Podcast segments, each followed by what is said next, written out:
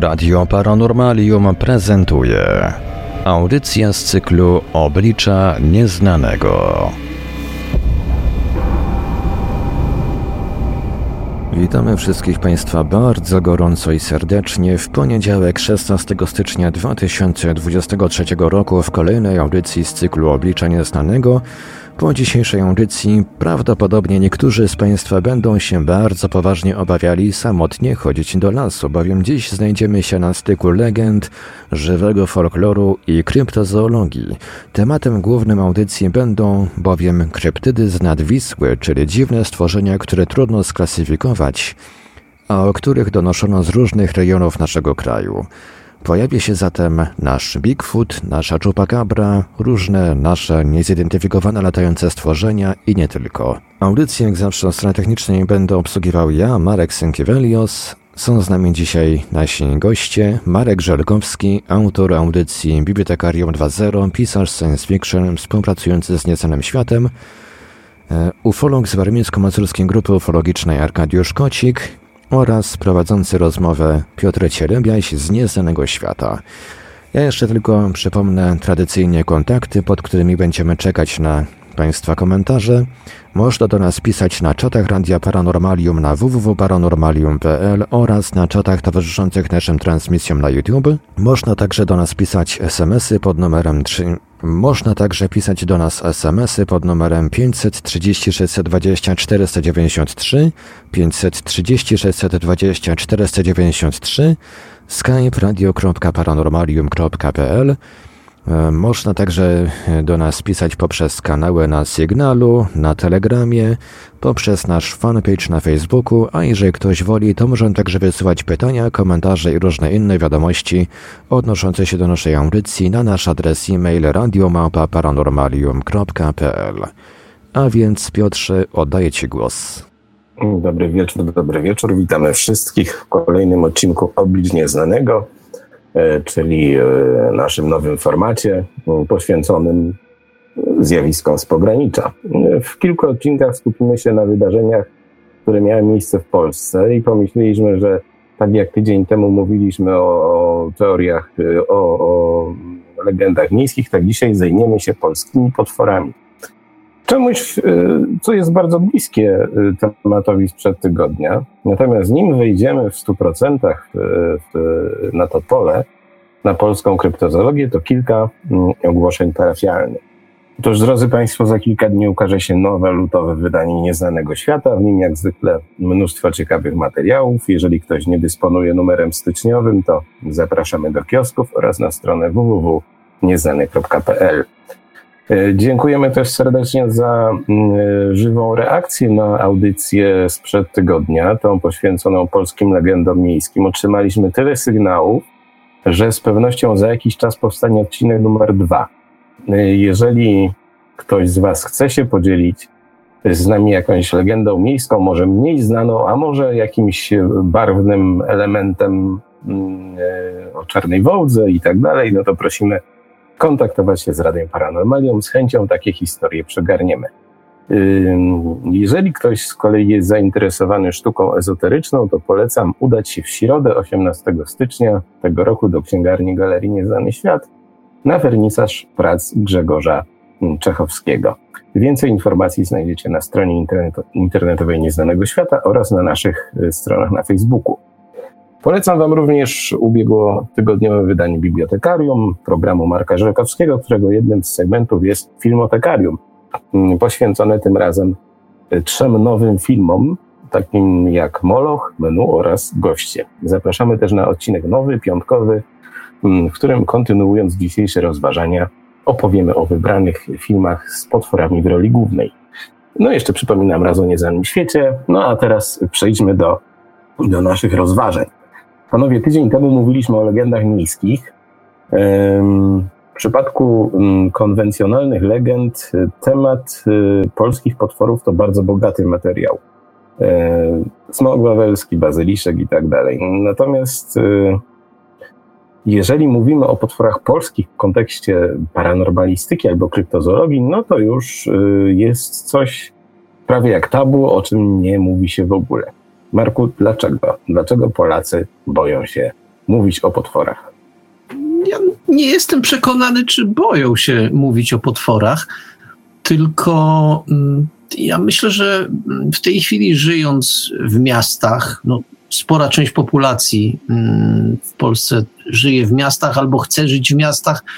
E, I ta nasza bliskość z naturą e, jest mocno problematyczna.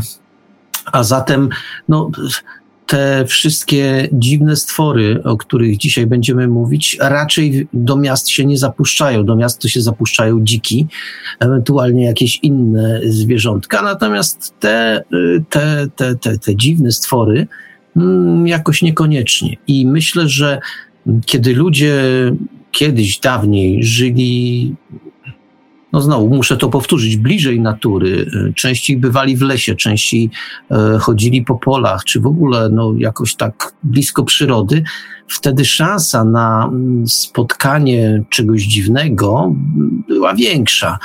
No, znowu, no, to oczywiście jest wielkie uproszczenie. No, nie sądzę natomiast, żeby jakieś dziwne stwory hasały sobie przy autostradach, a niestety życie niektórych ludzi ogranicza się do tego, że jeśli się już przemieszczają, to z miasta do miasta za pomocą autostrady albo innej szybkiej drogi.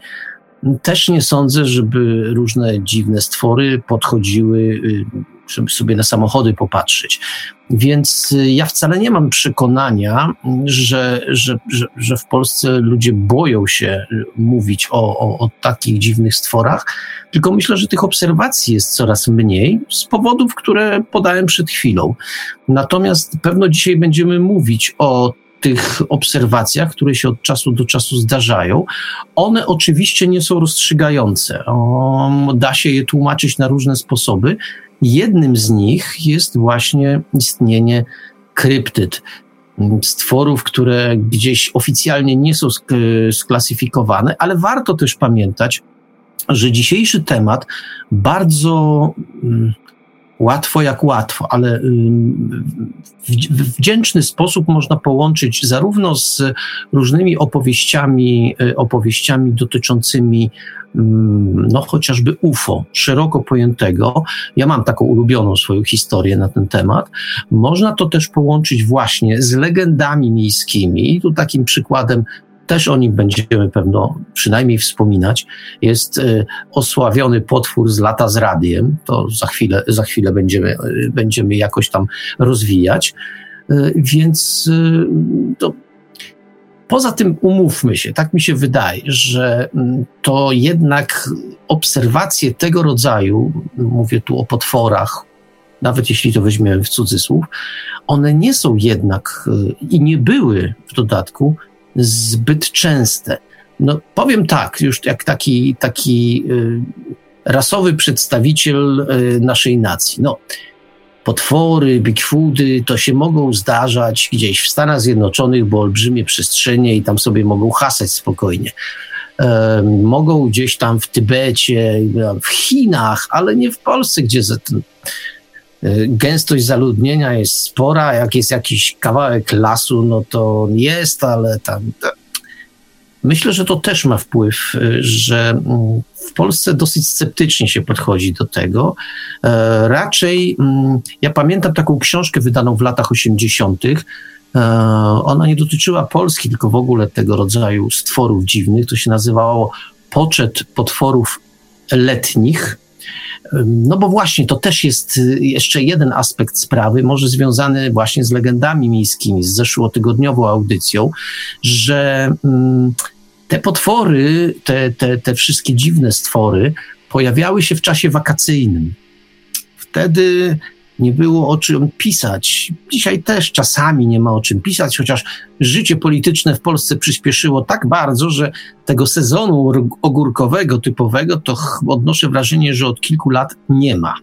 Natomiast no, bywały te sezony ogórkowe i o czymś trzeba było pisać, a ponieważ w swoim życiu otarłem się jednak trochę o, o różnego rodzaju tytuły prasowe, mm, to e, i różne to były były tytuły. Były takie, w których to nie był problem, bo się zajmowały zupełnie inną tematyką, ale były też tytuły, z którymi współpracowałem, które rzeczywiście w okresie letnim e, mocno pracowały, a właściwie e, ludzie w nich zatrudnieni mocno wysilali szare komórki, co by tu wymyśleć, co by tu uprawdopodobnić, co by tu, e, no powiedzmy sobie otwarcie, nazmyślać, żeby było atrakcyjnie. To może nie jest najlepszy obraz świadka dziennikarskiego, ale on, wierzcie mi Państwo, nie jest zbyt mocno mm, oddalony od, y, od y, rzeczywistości. To tyle, e, tak odpowiadając nie wprost na Twoje pytanie, więc ja nie sądzę, żebyśmy u nas jakaś obawa była, tylko raczej mm, może rzadkość występowania zjawiska, trochę oczywiście wstydu jest, takiego wstydu moim zdaniem nieuprawnionego. A co mnie powiedzą, że jestem głupkiem, jak, bo widziałem coś dziwnego. Więc, ale to jest, myślę, ogólnoświatowa tendencja. Teraz chcemy być trendy, teraz chcemy być mm, tacy korekt, ale nie tam opowiadać o jakichś dziwnych stworach. To na razie dziękuję. A ja myślę, że mm, jeżeli chodzi o te polskie potwory, to sprawa jest dosyć skomplikowana. Zresztą jak wszystko, o czym mówimy, jest, okazuje się zawsze bardzo skomplikowane i, i niejedno, niejednoznaczne. Chodzi mi o to, że jeżeli weźmiemy pod uwagę te potwory, o których mówiłeś, czyli te, te sensacje sezonu ogórkowego, no to może ich było kilka rzeczywiście, y, typu tam jakieś czupakabry, typu paskuda. Natomiast było mnóstwo historii, które no, nie wypełznęły. To znaczy one są albo przechowywane w archiwach rodzinnych, y, albo są legendami lokalnymi, no albo po prostu ktoś to trzyma w pamięci i podzielił się tylko z badaczami. Ja myślę, że po raz kolejny w grę wchodzi to, że to są opowieści na tyle dziwne, że nikt po prostu nie chce się z nimi wychylać. I to nie tylko świadkowie, ale też yy, autorzy. Paranormaliści bądź ufolodzy. Ufolodzy się tym nie zajmowali, no bo w zasadzie z jakiej mańki. Yy, inni autorzy, no cóż, traktowali to wszystko przez palce, no bo to jest temat nieuchwytny, jakby nie było. Może poza nielicznymi przypadkami. Ale jeżeli mówimy o tych polskich potworach, yy, to to jest legend, czyli na przykład smog wawelski, wielki pająk z pajęczna, czy wreszcie warszawski bazyliszek, no są doskonale znane i nie trzeba ich historii e, przybliżać. Mm, niestety z polem, którym zajmuje się kryptozoologia, one mają niewiele wspólnego, bo trudno w ich przypadku udowodnić, że e, powstały opowieści na ich temat w oparciu o spotkania z realnie istniejącymi stworzeniami. Kryptozoologia jako taka zajmuje się, co sugeruje sama nazwa, zwierzętami, a potwory, o jakich dziś powiemy, no tylko w niektórych przypadkach yy, klasyfikują się jako przedmiot badań wspomnianej dziedziny. Bo okaże się, że te polskie potwory to jest takie trochę coś innego momentami. Dlaczego? No, spróbujemy na to odpowiedzieć w ostatnim pytaniu. Yy, natomiast yy, dzisiaj, że kryptydy są wywołane w tytule audycji, no to musimy o tą kryptozoologię zahaczyć. Jeżeli mm, czytaliście, jeżeli interesujecie się tą dziedziną, czytaliście książki Bernarda Heuvelmansa czy Karla Schuckera, czyli dwóch czołowych autorów kryptozoologicznych, to jeszcze jest Loren Coleman, to wiecie, że mm, poszukują oni przede wszystkim dowodów na istnienie niewielkich populacji rzadkich zwierząt, które y, zajęły sobie bardzo, bardzo określoną niszę w środowisku. Z racji tego, że są to stworzenia rzadkie, nieuchwytne, albo będące na skraju wymarcia, bywają uznawane za legendarne albo po prostu za potwory. Jak orientują się słuchacze zainteresowani kryptozoologią, dziedzina ta skupia się no, na bardzo szerokiej grupie zwierząt, od potwora z Loch Ness przez rzekomo dziś występujące megalodony, mm, plezjozaury, czy też reliktowe gady jak mokelem bembe na przykład. No i oczywiście reliktowe hominidy albo hominoidy, które stanowią przedmiot zainteresowania no, od bardzo, bardzo wielu lat. Mm, natomiast jest też takie bardziej, znaczy to jest to takie bardziej sensacyjne oblicze kryptozoologii. Natomiast jak, jak czytaliście Karola Schukera, to wiecie, że, no, a on wydał w Polsce kilka książek i to względnie niedawno, to wiecie, że mm, jest też kryptozoologia naukowa. I ona się skupia no nie na potworach, tylko po prostu na jakichś zaginionych gatunkach ptaszków czy robaków, E, które niby miały wymrzeć, okazuje się, że mogą gdzieś tam żyć. Tego typu rewelacje, że znaleziono jakiś wymarły gatunek, e, no ale nie jest to oczywiście Bigfoot, tylko jakiś tam na przykład rajski ptak, no pojawiają się kilka razy w roku. E, co sprawia, że kryptozoologia zaczyna się w ogóle interesować jakimiś legendarnymi stworzeniami? Musi być spełnione kilka warunków. Po pierwsze, muszą to być, muszą ich dotyczyć pewne relacje, musi tych relacji być sporo. Czyli jeżeli ktoś coś widział raz, no to nie zawsze się kwalifikuje jako materiał badawczy. Potrzebnych jest tych relacji kilka, ewentualnie powinny być w miarę wiarygodne. Po drugie, w miarę realne sugestie, że mamy do czynienia ze zwierzętami, a więc stworzeniami, które egzystują w jakiejś populacji, rozmnażają się i zajmują ekologiczną niszę. Tak może być na przykład z legendarnymi śnieżnymi ludźmi, o których y, powiemy. Natomiast problem z potworami, które występują w pojedynczych okazach, na przykład potwory morskie, wodne, czy te, o których dzisiaj powiemy, które były widywane w naszym kraju, jest głębszy. I, i muszę powiedzieć, że yy, nie ma tutaj jednoznacznych odpowiedzi, z czym mieliśmy do czynienia, bo jak się okaże, wchodzimy raczej w sferę yy, paranormalistyki. Yy, no ale Arku, ja tutaj się tak rozgadałem, a co ty powiesz o, tym, o tej niechęci w Polsce do mówienia o potworach? Czy, czy po prostu nam to wszystko się kojarzy tylko i wyłącznie z, ze smokiem wawelskim? No, smog wawelski zdecydowanie jest na pierwszym miejscu, ale to, że nie ma u nas e, takiej kontynuacji tego, tego, co wiedzieli, co widzieli nasi przodkowie, wiązałbym raczej z przemianami społecznymi, jakie zachodziły w Polsce od ostatniej wojny. Oprócz e, masy przesiedleń, wymieszania e, e, ludzi z różnych kresów, tych wschodnich, tych zachodnich, tych północnych bardziej, tutaj z centrum Polski, przecież z Warszawy, warszawiaków na początku niewiele tam zostało. To taki przykład przyszedł mi do głowy. E, oprócz tego wszyscy właśnie tak jak e, zarówno Marek, jak i ty Piotrze mówiliście o tym, że po prostu e, ludzie przeprowadzali się ze wsi do miasta i takie wspominanie o tym, jak to było na wsi, to było takie trochę pas.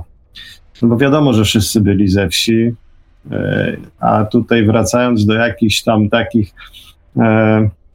wspomnień z dziada pradziada, to raczej to tak dobrze nie wyglądało, że tak powiem, na salonach lat 60., 70. Mm. I stąd bardzo wiele utraciliśmy takich, e, tak jak Piotrze powiedziałaś, e, legendy krążą wokół rodziny, ale dalej nie wychodzą.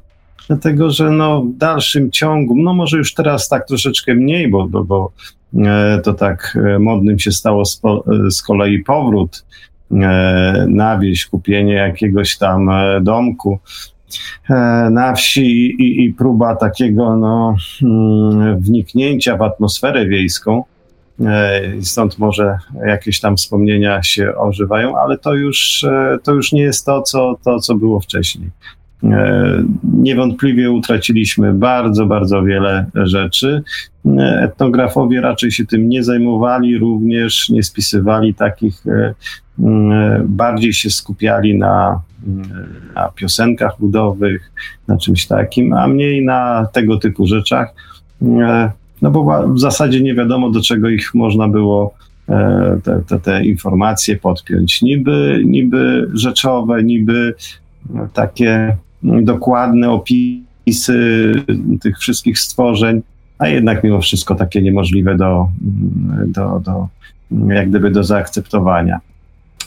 Stąd wydaje mi się, że jest tak stosunkowo mało takich opowieści, ale przecież jeżeli wspomniemy e, o zasięgu e, Polski e, przedwojennej, terytorialnym, to naprawdę było to bardzo duży konglomerat i bardzo duże zróżnicowanie.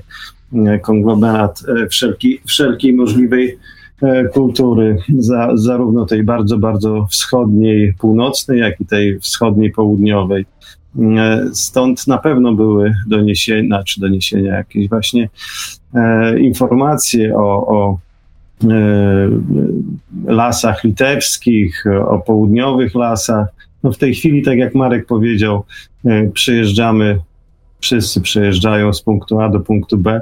Mało osób e, E, tak naprawdę, nawet jeżeli jedzie rowerem, to jedzie po utartej trasie, wytyczonej trasie, gdzie mm, duża ilość rowerzystów w zasadzie budzi niechęć ze strony zwierząt do tego, żeby się pokazywać przy drodze, na drodze.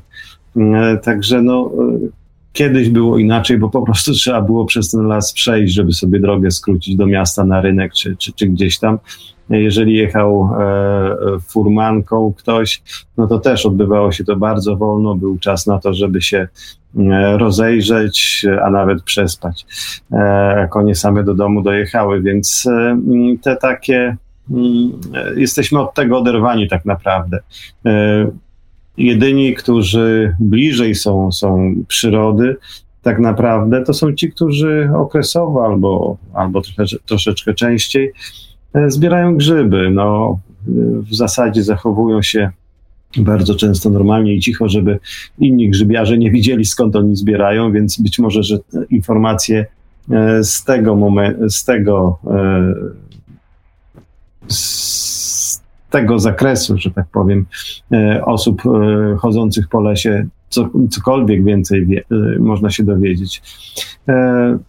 Mnie osobiście, jak byłem mały, straszono nie jakimiś tam paskudami, tylko dzikami. No to wystarczyło, że o tam są dziki, tam do tamtego lasu czy na tą łąkę lepiej nie chodzić. A chodziło prawdopodobnie głównie o to, że w miejscu, w którym mieszkałem, dookoła było e, bardzo dużo niewybuchów, niewypałów i, i e, no, można było po prostu stracić życie w bardzo konwencjonalny sposób. Dziękuję. Tak, jak powiedziałeś, w pewnym momencie ta linia łącząca dawny folklor z, z, ze współczesnością została przecięta. Przecież mm, znany autor i badacz Bogdan Baranowski mówił wprost, że pożegnanie z diabłem i czarownicą nastąpiło gdzieś e, na etapie wczesnego PRL-u tak naprawdę.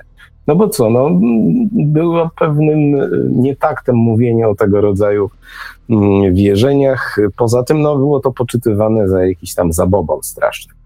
Ale jeżeli mówimy o tych, tych polskich potworach, no to podeszliśmy tak trochę sceptycznie, co nie znaczy, że tych relacji nie ma. Nie, tych relacji jest bardzo dużo. Nie wszystkie są humorystyczne i nie wszystkie są takie tabloidowe. Co wyróżnia polskie potwory? Po pierwsze, to są w większości relacje współczesne. Mało jest tych historycznych, jest ich kilka, ale niedużo. Jeżeli sobie spojrzycie na, potw na potwory zachodnie, na kryptozoologię, tam yy, opowieści o niektórych o niektórych, zaraz Ci Marku oddam głos, opowieści o niektórych potworach się ciągną tam, tam wstecz kilkaset lat. U nas mamy tych relacji dużo, ale są względnie młode. Dlaczego się tak stało? Dlatego, że zaczęto je zbierać względnie niedawno, yy, ale o tym za chwilę powiemy.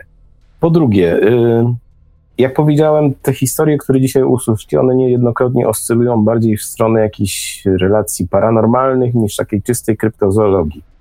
Mm, dlaczego? Dlatego, że trudno mi jest uwierzyć w to, żeby opisywane stworzenie mogło się rozmnażać, żyć, pożywiać i, i, mm, i wytrzymać w Polsce, o tak powiem. Mm, no ale to dopiero sobie zobaczycie na przykładach. Niejednokrotnie mówiliśmy, że świadkowie dziwnych zdarzeń no, powstrzymują się z mówieniem e, o swoich doświadczeniach, tak samo jest z autorami. Natomiast w ostatnich latach to wszystko się trochę zmieniło, głównie dzięki pracy dokumentacyjnej Arka Miazgi. Mm, kiedy żeśmy e, tutaj z Arkiem, z Damianem Trelą zaczęli mówić o, o żywym folklorze, to pojawili się ludzie, którzy mieli bardzo szczególnego rodzaju historie do opowiedzenia. I z tych historii wyodrębniliśmy właśnie polskie potwory. Także nie myślcie, że to jest tak, że nie ma na polskiej ziemi ludzi, którzy nie stanęli oko w oko z jakimiś stworami. Ale Marku, chciałeś coś dodać? Tak, y, bo powiedziałeś o tym, że to te relacje są współczesne y, albo takie bliskie nam czasowo. Natomiast ja nie mogę oprzeć się wrażeniu, że i zaraz postaram się to y, jak taki mały wywód na ten temat zrobić. Nie mogę oprzeć się wrażeniu, że mm, po wojnie tych doniesień musiało być sporo, tylko prasa, która była wówczas kontrolowana przez komunistów, czy w każdym razie ludzi no, o materialistycznym światopoglądzie i światopoglądzie naukowym, no, ta prasa nie zamieszczała tego rodzaju relacji. A skąd to moje przypuszczenie? Ale najpierw jeszcze jedna uwaga. My tak naprawdę, ja to często podkreślam, żyjemy tu i teraz. E, nasza perspektywa czasowa to jest perspektywa, no powiedzmy, wczesnego dzieciństwa naszego, więc to jest te, w zależności od tego, ile mamy lat, kilkadziesiąt, czasami dziesięć, czasami jest to dwadzieścia, i tak dalej, i tak dalej. To już kwestia wieku. Natomiast jednak jesteśmy uwięzieni w swoim czasie. I jak się ktoś dzisiaj pyta, jak było w Polsce w latach 50., no to oglądamy filmy, oglądamy, nie wiem, filmiki na YouTubie, czytamy jakieś książki i to kształtuje nam się obraz mm, tamtych czasów, który owszem jest pewnym przybliżeniem, ale no myślę, że jakbyśmy się przenieśli jakąś cudowną maszyną w tamte czasy, to moglibyśmy się jednak nieco zdziwić mm, panującymi poglądami, e, panującymi takimi, taką szeptaną propagandą, no bo prasa to była prasa i my dzisiaj na podstawie prasy różne rzeczy staramy się odtworzyć, a tymczasem zupełnie nie odtwarzamy tego, co szeptali pomiędzy sobą ludzie. Do czego ja prowadzę? W roku 58 ukazało się opowiadanie Andrzeja Bursy, w końcu literata no, znanego, zasłużonego, zatytułowane Smok. Kto nie zna, to polecam. Jak Państwo wbijecie w wyszukiwarkę Andrzej Bursa i Smok, to ono gdzieś w internecie wyskoczy. Z całą pewnością jest w wolnym dostępie. I o czym opowiada to opowiada, opowiada opowiadanie? No dobrze. W każdym razie, jaka to jest historia? Pewien miastowy ma jeszcze dużo czasu do odjazdu pociągu, nie, autobusu akurat w tym wypadku, i no, przygląda się takiej wiosce, która jest tam oddalona od cywilizacji, no i w związku z tym panuje tam ciemnota i zabobon. Tu oczywiście mówię, mówię z przymrużeniem oka. I tam natyka się, ja nie będę Państwu opowiadania, w końcu nie będę Państwu psuł zabawy, ale natyka się na przejaw takiego żywego folkloru, z przyśpiewkami, z przedstaw- tam się pojawia przedstawiciel e, tej krypto, krypto, kryptofauny i tak dalej, i tak dalej. Na podstawie opowiadania oczywiście nie będę rekonstruował tego, co się działo, natomiast myślę, że e, taką rolą pisarza i takiego człowieka, który obserwuje świat, jest pokazywanie pewnych, y, pewnych tendencji, pewnych, pewnych tego, co się dzieje wokół niego. Nie wiem, jakie były motywacje Andrzeja Bursy. Być może chciał pokazać ciemnotę ludzką, chociaż z tego opowiadania nie wynika żadna ciemnota, wręcz przeciwnie, tam to jest bardzo racjonalne i ten folklor i to, co się dzieje, zachowania ludzi, pewne takie wręcz rytuały, które się tam odbywają, okrutne zresztą, one, mm, no, one są e, w jakiś tam sposób, na swój sposób racjonalne.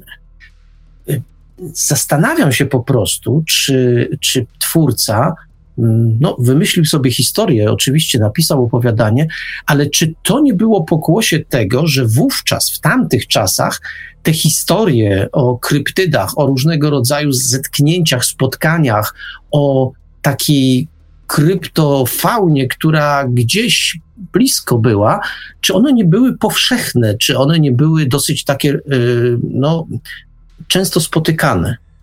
Bo tylko wówczas, y, tak mi się wydaje przynajmniej, y, takie opowiadanie strzelałoby w punkt. Ale nie wiem, to jest hipoteza, to jest hipoteza robocza, w każdym razie warto na to zwrócić uwagę, nie jako na jakieś źródło, czy na jakieś, jakieś, jakąś obserwację, Przeciwnie, jako na próbę mm, spojrzenia na tamte czasy, o których niewiele wiemy, a wydaje mi się, że owszem, lata 70., 80. to jest zanik y, takiej powszechności tego rodzaju opowieści, no bo wszyscy się staliśmy bardzo cywilizowani, bardzo nowocześni, ale te lata 50. mocno mnie frapują i, i zastanawiam się, czego oznaką mogło być opowiadanie smok. To tyle, to taka, taka, taka, taka luźna uwaga. Lata 50. to jeszcze był ten element, kiedy ten folklor był żywy. No I właśnie. Jeżeli, tak, jeżeli, e, nie wiem, czytaliście albo oglądaliście chłopów e, Raymonda, to tam jest pokazana taka scena, kiedy one tam mm, siedzą baby, drą pierze i opowiadają różne historie. I to były to był, y, to był Netflix tamtych czasów. To dziadek mi to opowiadał. Dziadek się urodził e, 1941 roku. On pamiętał lata 50., pamiętał tą, ten, ten wczesny PRL. No i mówił, jak na wsi było, że no, była, był wieczór, schodzili się, no nie, nie zawsze było darcie pierza, ale jak był wieczór, no to schodzili się, chłopy się schodzili, y, no i wśród chłopów zawsze był taki bojcosz i ten bojcosz opowiadał różne historie. No i teraz oczywiście yy, rodzi się pytanie, yy, czy on mówił prawdę i czy, czy jego yy, słuchacze wykazywali jakąś dozę sceptycyzmu. Ale ja powiem tak, jeżeli chodzi o polskie potwory, to y, mało z nich narodziło się wtedy. Y, interesującym aspektem tego, o czym dzisiaj powiemy, jest to, że po pierwsze, te relacje są względnie nowe, po drugie, te relacje są y, dość anomalne, a po trzecie, wykazują niewielką styczność z polskim folklorem, z, nawet z polską demonologią ludową. Czyli to są istoty, które nagle tak jakby zostały wrzucone tutaj nie wiadomo skąd, E, trochę się potarmosiły w naszej rzeczywistości, e, wzbudziły szok w obserwatorach i zniknęły. Także za chwilę, za chwilę przejdziemy do przykładów. Mm, drodzy Państwo, jeżeli macie jakieś takie historie swoje, e, nie wiem, rodzinne czy, czy, czy lokalne, to prosimy je mm, przekazywać. No ale panowie, jeżeli już zaczęliśmy mówić o, o legendach miejskich w tamtym tygodniu, to chyba mm, takim najbardziej znanym, e, najbardziej znaną legendą miejską z okresu PRL-u była Paskuda. Tutaj już wielokrotnie się ten wątek pojawił na, e, pojawił na, na naszym czacie i nie sposób go ominąć tak naprawdę.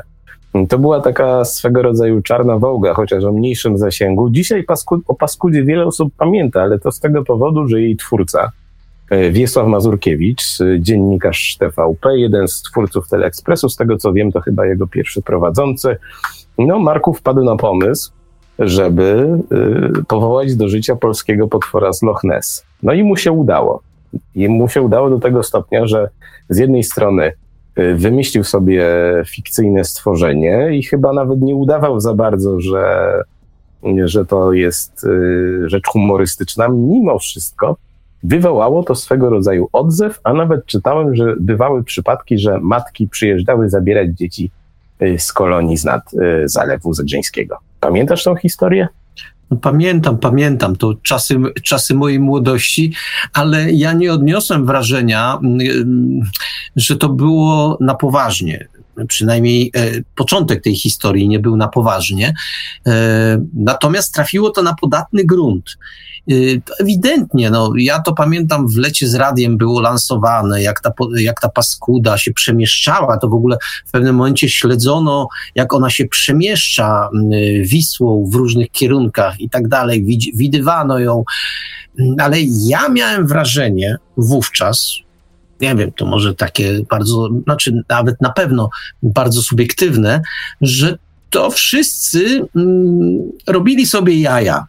I większość ludzi jakby przyjęła tę konwencję, to znaczy bawimy się, e, bawimy się w, właśnie w potwora letniego, mamy swoją własną, e, swoją własną paskudę i będziemy jej bronić jak niepodległości i tam się do tej historii, która została zainicjowana przez dziennikarzy, później e, poszczególni, poszczególni e, powiedzmy słuchacze, czytelnicy zaczęli dorabiać e, swoje historie. Trochę to przypominało pisanie powieści wspólne. Nie wiem, kto, ktoś śledził na przykład takie czasopismo Phoenix, to tam też w jego, w jego początkach była pisana, była pisana historia przez, przez, e, przez czytelników. Nadsyłali po prostu dalsze, dalsze części, dalsze, dalsze ciągi.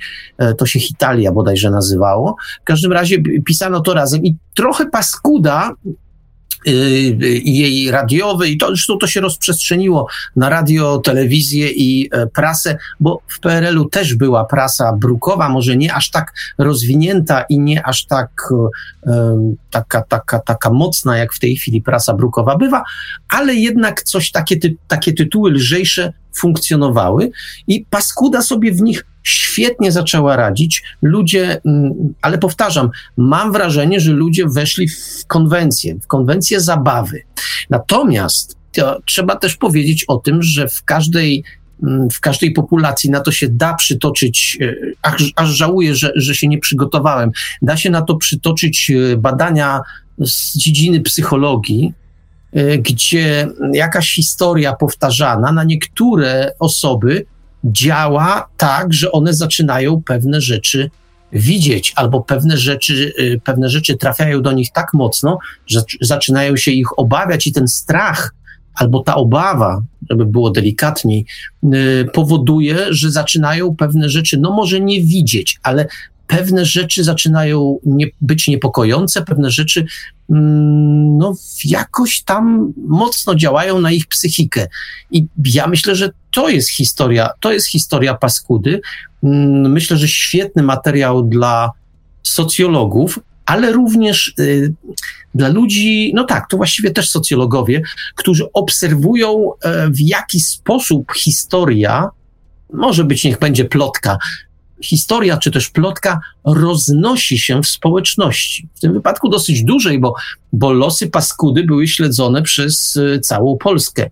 Z oddalenia w większości, ale y, te ja również słyszałem o tej historii, którą, y, tych historiach właściwie, które Piotr przytaczał, czyli zaniepokojonych rodziców, cóż to się może z ich pociechami stać i w związku z tym no, podejmujących, ci rodzice podejmowali bardzo konkretne działania, żeby, żeby broń Boże, ta paskuda jakiejś krzywdy ich pociechom nie uczyniła. No dla mnie to jest historia paskudy. Wspominam ją rzewnie. Ją próbowano zresztą w kolejnych sezonach odświeżać. Nawet to się udawało, czyli można by kręcić serial, nie? Pierwszy odcinek to Paskuda, później będzie powrót Paskudy, nie wiem, później będzie powrót Paskudy 2 i tak dalej, i tak dalej, ale to zawsze to pierwsze uderzenie jest najbardziej chyba atrakcyjne i chyba było atrakcyjne. W tym szarym PRL-u, który był taki hmm, mało zabawy tam było, a jak no, znaczy ludzie się potrafili bawić, ale tak prywatnie. Natomiast w takim oficjalnym obiegu to było siermiężnie i dosyć ponuro. No, jak się pojawił program rozrywkowy w czasie, w latach 80., to się chyba skauci piwni nazywali, nazywało. No dzisiaj to byśmy specjalnie się na tym nie bawili, a wtedy zaśmiewała się z tego cała Polska, a w każdym razie spora jej część. E, wtedy tam Rewiński brylował. Więc to były takie czasy. No, ja wiem, że niedobrze jest zwalać wszystko na czasy, no ale akurat Paskuda to była taka emanacja określonej rzeczywistości. Dziękuję. Jeżeli idzie o te polskie potwory wodne lub morskie, e, to są chyba jedyne stworzenia, które mają jakąś historię. Dlatego, że chociaż były widywane rzadko, to e, mamy pewne przykłady. To jest o tyle ciekawe, że chociaż to nie jest temat popularny w Polsce, to na przykład w Danii, w Szwecji, w Rosji, no te potwory morskie występują. Pytanie, czy to jest y, jakoś motywowane mm, folklorem nordyckim? Bardzo możliwe. Natomiast najbardziej znana historia o polskim potworze już rzekomo realnym dotyczy wyłowienia stworzenia, które nazwano, uwaga, biskupem morskim. I każdy, kto się interesuje kryptozoologią, to pewnie o tym słyszał. Dlaczego biskup morski? Dlatego, że miano go pokazać y, biskupom katolickim i on coś do nich tam miał. No i tutaj jest problem, ruszyć łapką, jakiś znak im tam miał dać. Potem go przewieziono na dwór polskiego króla. To było na początku wieku XVI, mógł to być Aleksander Jagiellończyk albo Zygmunt Stary. No, koniec końców stworzenie wypuszczono zgodnie z relacją Konrada Gessnera, skąd pochodzi ta historia. No, ono miało na pożegnanie uczynić znak, znak krzyża. Y, no, historia jedna z tych, które no, nie budzą jakichś wielkich emocji. Wiadomo, prawdopodobnie wyłowiono jakieś, jakieś, jakąś rzadką rybę, tak, którą tutaj rzadko widywano. Nawet nie ma o tym jakichś większych informacji. Sugerowano, że to może być kałamarnica na przykład, y, sugerowano, że to może być jakiś tam rekin. Natomiast pojawia się mm, bardzo podobna historia z roku 1546 mm, z Danii. Okazuje się, że tam wyłowiono z kolei mnicha morskiego. Y, mnich morski, y, oczywiście te same, te same su sugestie, tak, że po prostu mm, położony, wyłowiony z wody, no wyglądał jak gość w habicie, jakby nie było. No ale skojarzono go z kapłanem ze świata Rielki i tak dalej, i tak dalej. Takie były ówczesne standardy myślowe. Co ciekawe, wzięto pod uwagę w dzisiejszych czasach tego, tego mnicha morskiego, zasugerowano, że to mogła być jakaś ryba mm, spod usta, tak się to chyba nazywa, albo też yy, gatunek nazywany aniołem morskim, albo, uwaga, raszplą zwyczajną. Yy, no ale te polskie potwory wodne takie są troszeczkę naciągane, nie oszukujmy się. Ale ciekawą historię parę lat temu yy, na ich temat, i to już jest potwór słodkowodny, w tym przypadku yy, zarejestrował Damian Trela. Chodzi o wydarzenie z miejscowości, yy, z miejscowości Małoszów bodajże, tak, pod Krakowem. I ona mu została przekazana przez mieszkańca Dolnego Śląska, którego babcia z okolic tego Małoszowa koło Miechowa pochodziła. Ja tutaj może zacytuję. Chodzi o, o jakąś, jakieś dziwne stworzenie, które pojawiło się w stawie miejscowego dziedzica po gwałtownej nawałnicy. A teraz wam przeczytam fragmencik z bloga Damiana Treli. E, to wydarzyło się koło Krakowa w roku 1902 do 1905. Dokładnej daty nie pamiętam. Wiadomo, że to było lato, prawdopodobnie lipiec, tuż przed żniwami. E, rok ten przeszedł do historii jako wyjątkowo nieurodzajny, bardzo dżysty. Dużo wtedy padało do tego stopnia, że wiele zbóż się wyłożyło i nie nadawało się do koszenia. E, po pewnej bardzo burzowej nocy w jednym ze stawów rybnych należących do właściciela dworu ktoś znalazł przedziwnego stwora – Wielu odwiedzających to miejsce mm, e, nazywało go po prostu żabą. Nie była to jednak zwykła żaba. Według opowieści mojej babci miała długość wozu do siana. Na szerokość trudno powiedzieć. Z tułowia wyróżniała się głowa z wielkimi oczami, przypominającymi oczy żaby. W ogóle głowa, i kończyny zakończone płetwami, płetwami przypominały nieco sylwetkę żaby. Kolor skóry był szaro-zielony, przez długość ciała stwora biegł jakiś grzebień. Ewidentnie było Widać, że to jest żywa istota, która reagowała inteligentnie w momencie, gdy staw odwiedzali ludzie. Gdy ktoś zbliżał się do stawu, stwór wodził za nim swoimi oczami. I tutaj ta relacja jest o tyle ciekawa, że no, ona jest oczywiście tam z, z którejś ręki, mm, ale to jest kwintesencja tego, o czym mówiłem, że są w Polsce historie o potworach, które mają ugruntowanie w tradycji rodzinnej. E, ale żeby dodać smaczku do tej opowieści, to tutaj jeszcze informator nam mówił, że no nie tylko próbowano do tej gigantycznej żaby strzelać z dubeltówki, ale nawet padł pomysł Arku, żeby ją wysadzić armatą, znaczy żeby do niej z armaty strzelić, no ale niestety się nie udało, bo przyszła kolejna burza, yy, przyszła kolejna burza i ten potwór znikł. Yy. Jak sądzisz, co mogło dać początek opowieścią o, o, o tej o tej dziwnej żabie. A może to był sum, tak zwany olimpijczyk. No raczej tego typu zwierzęta jak e, sumy są znane na wsi i tutaj e, nikt by go nie pomylił z, e, z właśnie z tą, z tą, istotą. E, tu należałoby też dodać, że w dość bardzo taki no, dobry sposób zachował się właściciel E, właściciel tego, tego stawu, a mianowicie e, po tej informacji, że próbowano do niego strzelać, e, objął ten staw ochroną i, i nie zezwolił na to, na te dalsze, dalsze próby zabicia, a z reguły wszystkie wszystkie informacje dotyczące kryptyd to właśnie w ten sposób się kończą. E, albo bardzo blisko, że ktoś się po prostu e, zabija, uśmierca i tam e, nie pozostaje po nich nawet żaden, nawet skórka. To jest no takie mm, miejscami może być, wydawać się troszeczkę przykre. Takie informacje wydaje mi się, że mogą być prawdziwe. Być może, że naraża się na śmieszność wielu słuchaczy, ale tak jak mówiliśmy w e, poprzednich odcinkach o tym, że e, światy e, mogą się ze sobą stykać i coś tam widać między jednym a drugim. Czasami zda, zdarza się, że niektóre, niektóre czy ludzie mogą przejść na tamtą stronę, czy w podobny sposób istoty z tych innych światów mogą przenikać do naszego. Być może, że taki, taki ewenement, taki incydent zdarzył się właśnie wówczas na tej wsi.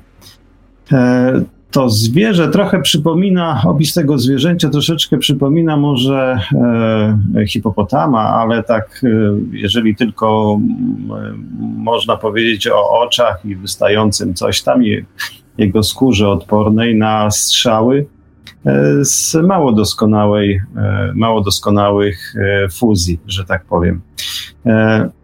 Dopiero niedawno e, w sumie e, można, e, no tak, odkryto latymerię. To jest najbardziej znana kryptyda. Odkryto dorosłe osobniki, od, odkryto dorosłe młodociane osobniki, ale tak naprawdę do tej pory nawet nie wiadomo, gdzie dochodzi do tarła i w jakich warunkach zachodzi tarło. Czyli jest jakaś zagadka, mamy osobnika dorosłego. Wiemy o e, e, bardzo dużo o mm, e, żółwiach morskich, które potrafią pokonać tysiące kilometrów po to tylko, żeby się na plaży rozmnożyć, złożyć jajka.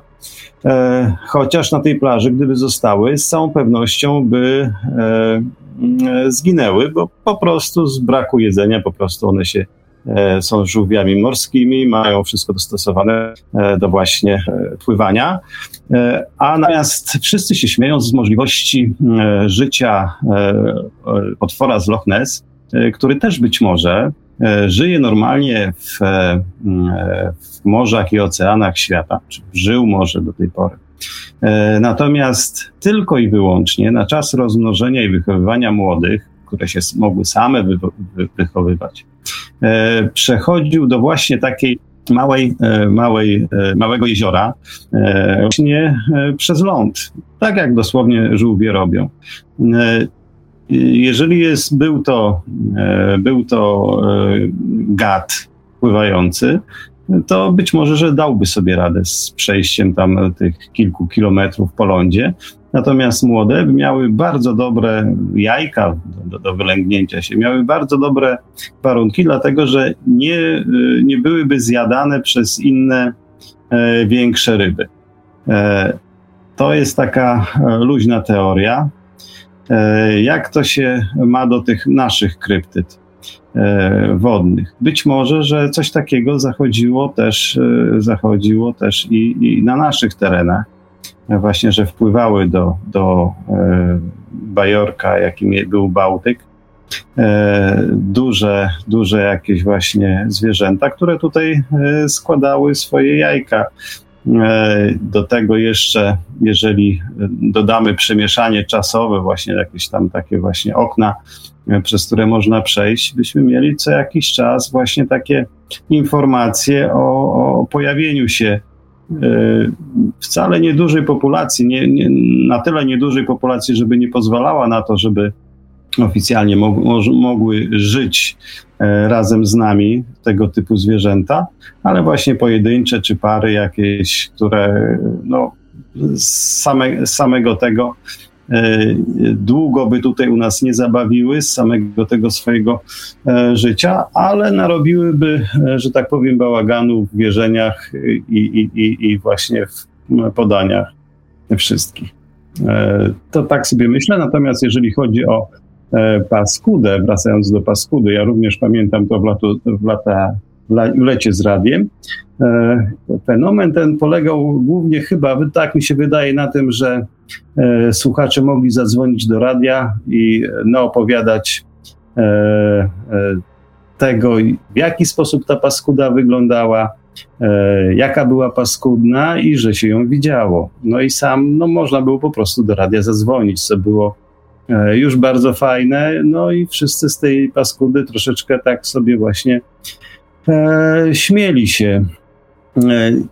Jakiś czas temu e, mniej do śmiechu mieli ci, którzy szukali e, węża w Odrze, dużej, bardzo długiego i dużego pytona, który mógł przez jakiś czas e, żyć właśnie w tej rzece, a był wypuszczony z hodowli. To jest druga chyba strona właśnie tych przekazów dotyczących kryptyd. Dziękuję.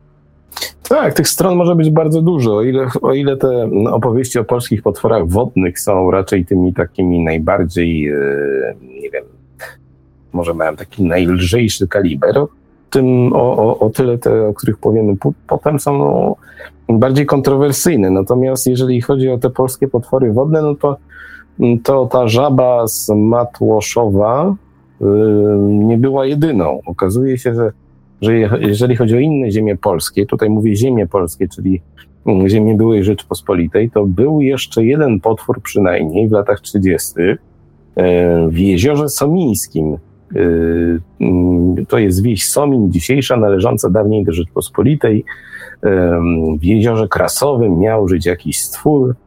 Jeszcze był widywany ponoć nawet 30 lat temu. Najstarsi mieszkańcy Somina mówili, że to mm, stworzenie z wyglądu przypominało krokodyla albo warana, miało jakąś taką podłużną głowę, mm, potężnie zakończone łapy. W 2007 roku dziennikarze rozmawiali nawet Mm, z jakimś, jakimś miejscowym, Iwan, Iwan Kowalczuk się nazywał, który opowiadał, że mm, pijany mężczyzna został przydybany przez e, owego stwora i skończyłoby się tragedią, gdyby nie grzybiarze, którzy tego gada przepędzili. No ale Marku, te historie o potworach wodnych Okazuje się, że mieliśmy. Mieliśmy, tak jak wiele innych nacji, zostały zapomniane. Nie mówię o Paskudzie, Paskudzie jako mm, współczesnym tworze. To, co widziane było w stawie, ta żaba, do której strzelano, hmm, ja mam różne wnioski. Muszę wam powiedzieć, że moim zdaniem do po, po pojawienia się niektórych legend na temat krypty bezsprzecznie przyczyniły się obserwacje zwierząt, które no nie są widywane najczęściej. Zwierząt, które y, mogą wzbudzać y, szok swoim wyglądem, no bo tak naprawdę jakby nie było, mm, przeciętny człowiek ma do czynienia w swoim otoczeniu tylko z niektórymi gatunkami fauny, a kiedy pojawia się jakiś, jakiś odmieniec, co od razu rodzi to różnego rodzaju, rodzi to jakieś poruszenie, tak? No tym bardziej, jakie, to, jakie poruszenie musiało to rodzić na wsi. Nie wiem, ja mam takie wrażenie, że mm, jeżeli chodzi o tą relację, o której mówiliśmy, spod Krakowa, spod Miechowa, to tam mogło to być tak, że jednak, jednak jakiś tam potężny sum, ale to nie taki jakiś sum mały, tylko jakiś potężny, naprawdę wielki, mógł się przyczynić do powstania tego typu relacji. Pamiętajmy, że ta historia yy, no, została powtórzona po kilku pokoleniach, także nie wiemy, jaka była jej realna, realna znaczy jaka była jej prawdziwa wersja. Yy, Marku, jakieś trzy słowa podsumowania, jeżeli chodzi o te potwory wodne i zamykamy temat. No cóż, powiem tak, że ja, ja mam dosyć, dosyć sceptyczne, sceptyczne podejście do, do w ogóle do, do, do, do potworów. Do potworów, które, które są widywane. Dlaczego? Bo to by wymagało jakiegoś uzasadnienia. Otóż ja y, Mówię o potworach w Polsce, ponieważ ja z taką pewną fascynacją co jakiś czas obserwuję, że gdzieś na świecie może wyrzuca coś. Specjalnie używam tego coś, ponieważ to na ogół się już mocno rozkłada, mocno jest y, śmierdzące zapas i paskudne, ale jakieś takie, takie rzeczy wyrzuca może i później oczywiście zawsze jest ten sam komunikat, że będzie to badane, i już więcej na ten temat nie słyszymy, więc trudno właściwie wyciągać jakieś wnioski. Natomiast bardzo ważną rzecz e, Arek powiedział, e, że mm, morze, oceany to jest taka przestrzeń, e, którą my oczywiście widujemy z brzegu i akceptujemy, ale chyba tak nie do końca. W każdym razie nie wszyscy zdają sobie sprawę z bezmiaru tego, tego, tej, tej pustyni wodnej, no może przesadzam pustyni, ale w każdym razie tego obszaru wodnego. I tam rzeczywiście mogą się dziać rzeczy niezwykłe, o których pojęcia w ogóle nie mamy.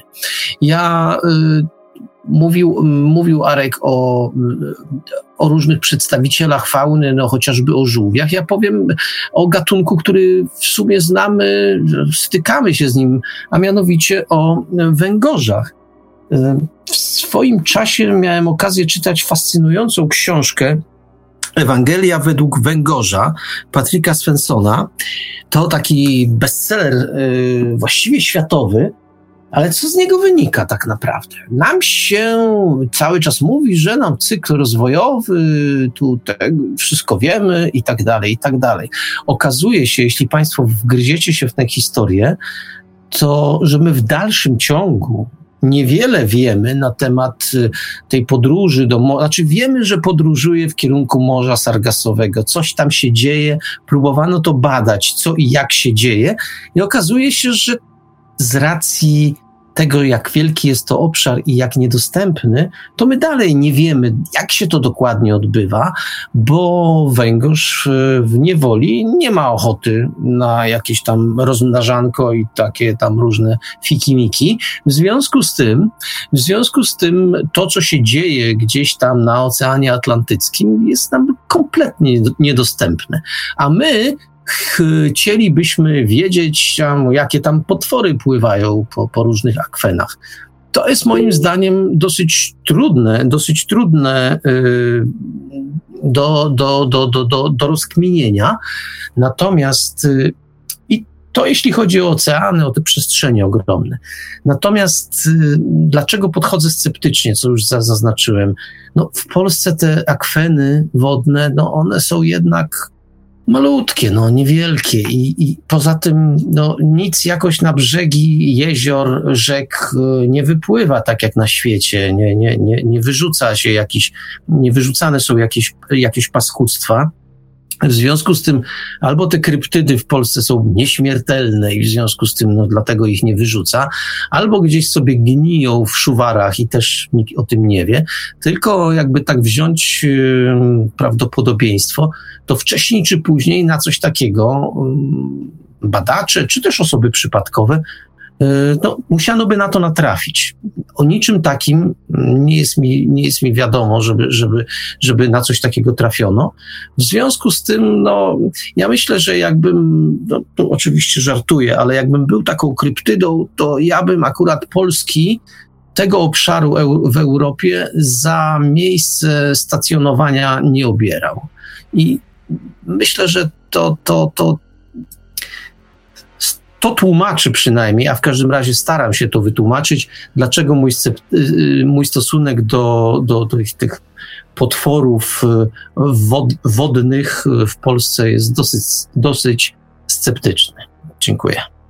No tak, Polska nie ma jakiejś takiej wielkiej tradycji, powiedzmy, morskiej, żeby dołączać się do opowieści o, o wężach morskich i tak dalej, i tak dalej. No, sąsiedztwo z Bałtykiem, okej. Okay.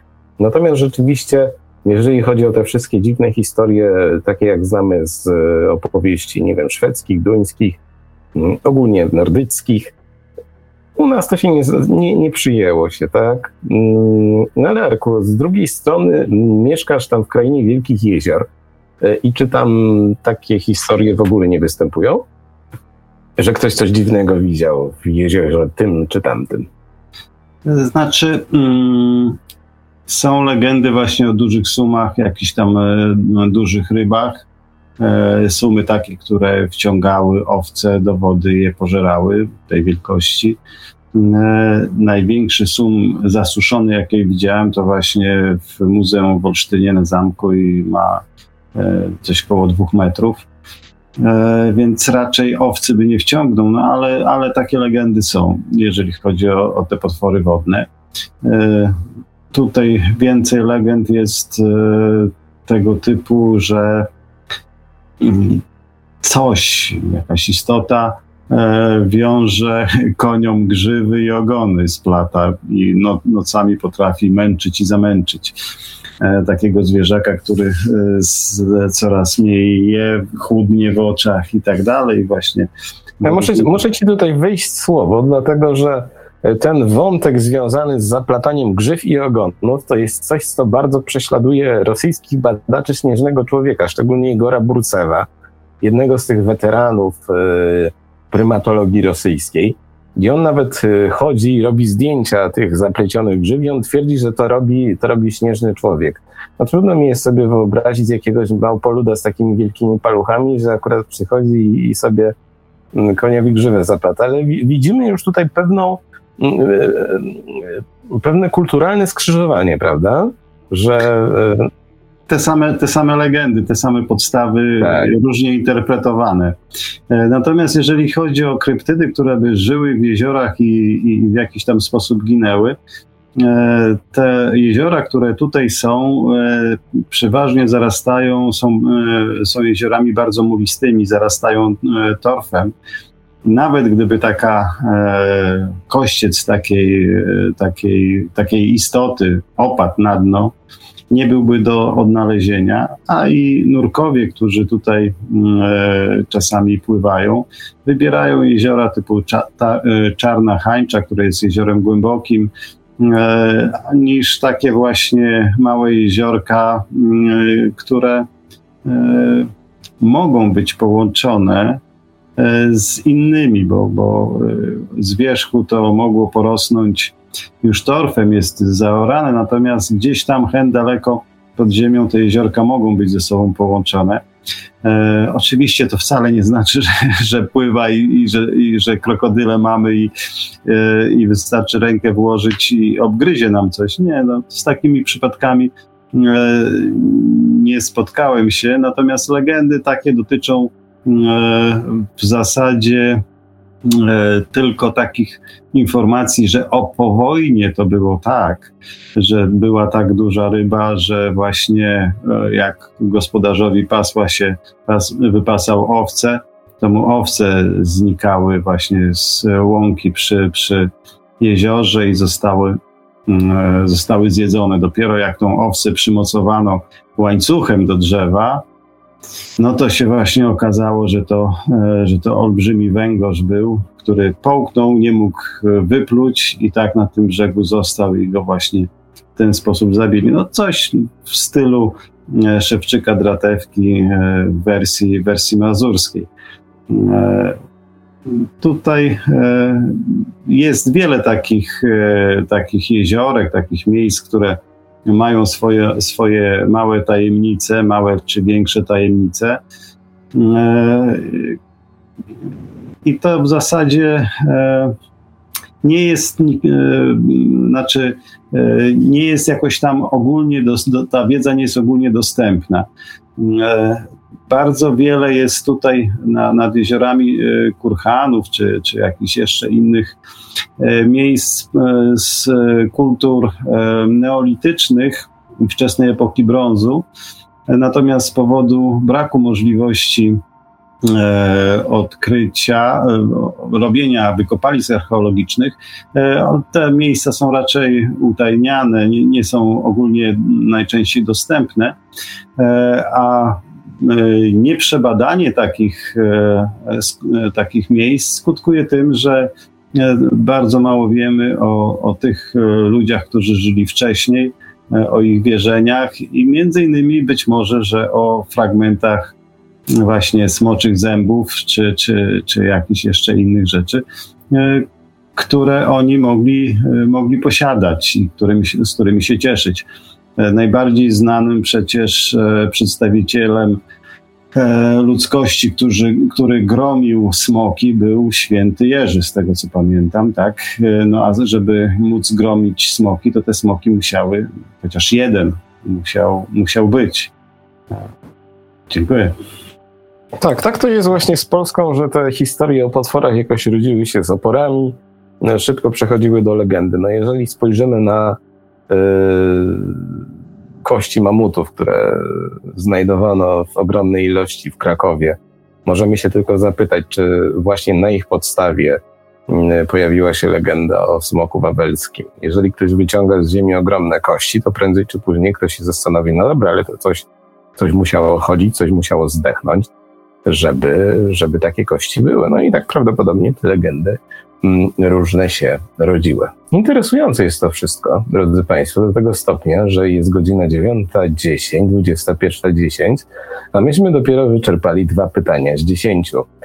A co to oznacza? To oznacza, że z racji tego, że przyjęliśmy sobie za e, punkt finalny godzinę 22 w każdym programie, będziemy musieli dzisiaj skończyć o tej porze i prawdopodobnie nasz program kryptozoologiczny rozbije się aż na dwa e, epizody. Także e, cierpliwości, dopiero dojdziemy do tych najciekawszych, y, najciekawszych opowieści. Tutaj pan Marcin pyta, i to jest dość ciekawe pytanie, bo rzeczywiście to jest coś, co pominąłem przy analizie tych relacji kryptozoologicznych, a to jest relacja, która się pojawiła chyba w drugim odcinku debaty ufologicznej. Y, I pan Marcin pisze tak. Nie pamiętam nazwy miejscowości. Dziewczyna odłączyła się od grupy i zaobserwowała podobną istotę do tej, którą widział Striber, uciekła w pole przed, y, uciekła w pole i tak dalej, i tak dalej. To chyba była sprawa z Sierakowa, którą żeśmy omawiali w odcinku y, y, Marku, tam żeśmy chyba byli jedynymi dyskutantami, wtedy to był odcinek debaty ufologicznej, gdzie, gdzie opowiadaliśmy o tej modliszce Sierakowa, na, na w województwie wielkopolskim. Także rzeczywiście tak, pominęliśmy ten wątek akurat, ale może się zrehabilitujemy go przypomnimy w przyszłym odcinku. E, dobrze, panowie. No, zakończyliśmy wątek potworów wodnych, e, który, no, może nie jest najciekawszy, nie jest najbardziej interesujący. Natomiast bądźmy szczerzy. Jeżeli chodzi o kryptozoologię polską, to yy, Ivelios ma tutaj duże zasługi. Dlatego, że no, Radio Paranormalium, portale tworzone przez Iveliosa, spopularyzowały temat w Polsce. To znaczy, jeżeli ktoś e, chciał szukać jakichś informacji na temat mm, kryptozoologii, no to sobie na nie wchodził, znajdował je i tak dalej, i tak dalej. Pojawiały się też pewne polskie historie, mm, które do dzisiaj tam gdzieś krążą. E, no ale tak, to właśnie dzięki Markowi mm, jest tak, że, że, że, że, że istnieje jakieś zainteresowanie tą dziedziną. Tutaj trochę mu posłodziłem jakby nie było. E, w każdym razie, mm, natomiast e, co chciałem powiedzieć, bo tu czytam cały czas komentarze, drodzy Państwo. Jak mówiłem wcześniej, wysyp tych relacji na temat współczesnych spotkań z no, potworami polskimi nastąpił w zasadzie kilka lat temu. Tak jak mówiłem wcześniej, kiedy myśmy zaczęli mówić o współczesnym folklorze, o spotkaniach z tymi różnymi dziwnymi istotami, to mm, wtedy ludzie zaczęli się nieco przełamywać i no, to i owo nam tutaj relacjonować. Z Polską i potworami jest tak, jak mówiliście. No, owszem, one się mogły gdzieś uchować w dalekiej Afryce, w Azji i tak dalej, i tak dalej, no ale w Polsce, gdzie one by tutaj jakieś potwory różnego rodzaju mogły żyć? Okazuje się jednak, jak mówiłem wcześniej, że jest ich sporo ale być może będziecie musieli uzbroić się w cierpliwość do następnego odcinka, żeby poznać całość. Mm.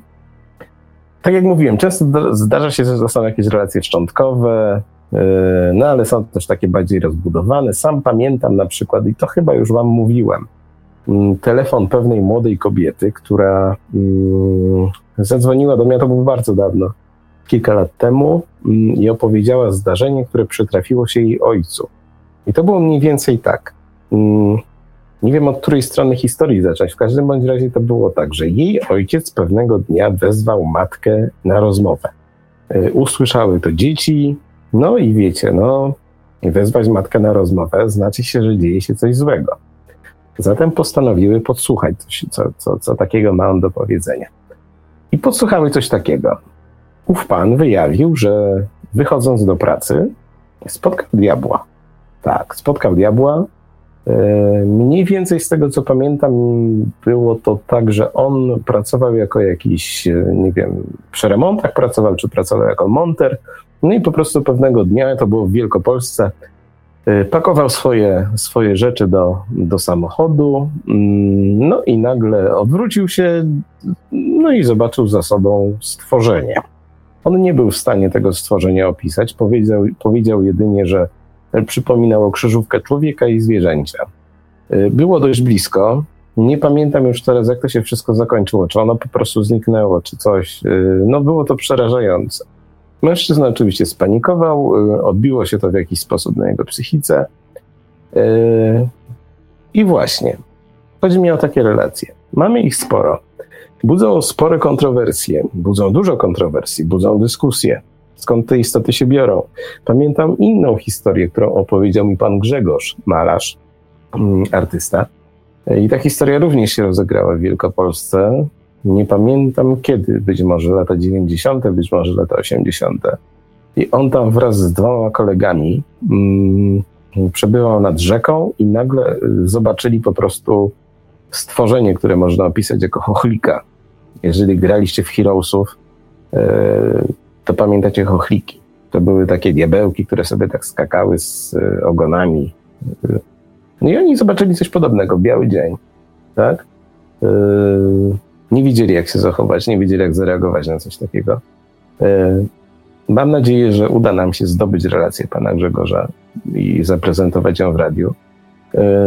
Ale tego rodzaju historie, te współczesne relacje o potworach pokazują nam, że mamy do czynienia z czymś dużo bardziej tajemniczym niż, niż jakieś tam opowieści morskie czy, czy historie z dawnych czasów. Marku, jak to się dzieje, że. Znaczy, to wiesz, to jest takie, takie pytanie retoryczne, na to nie ma odpowiedzi.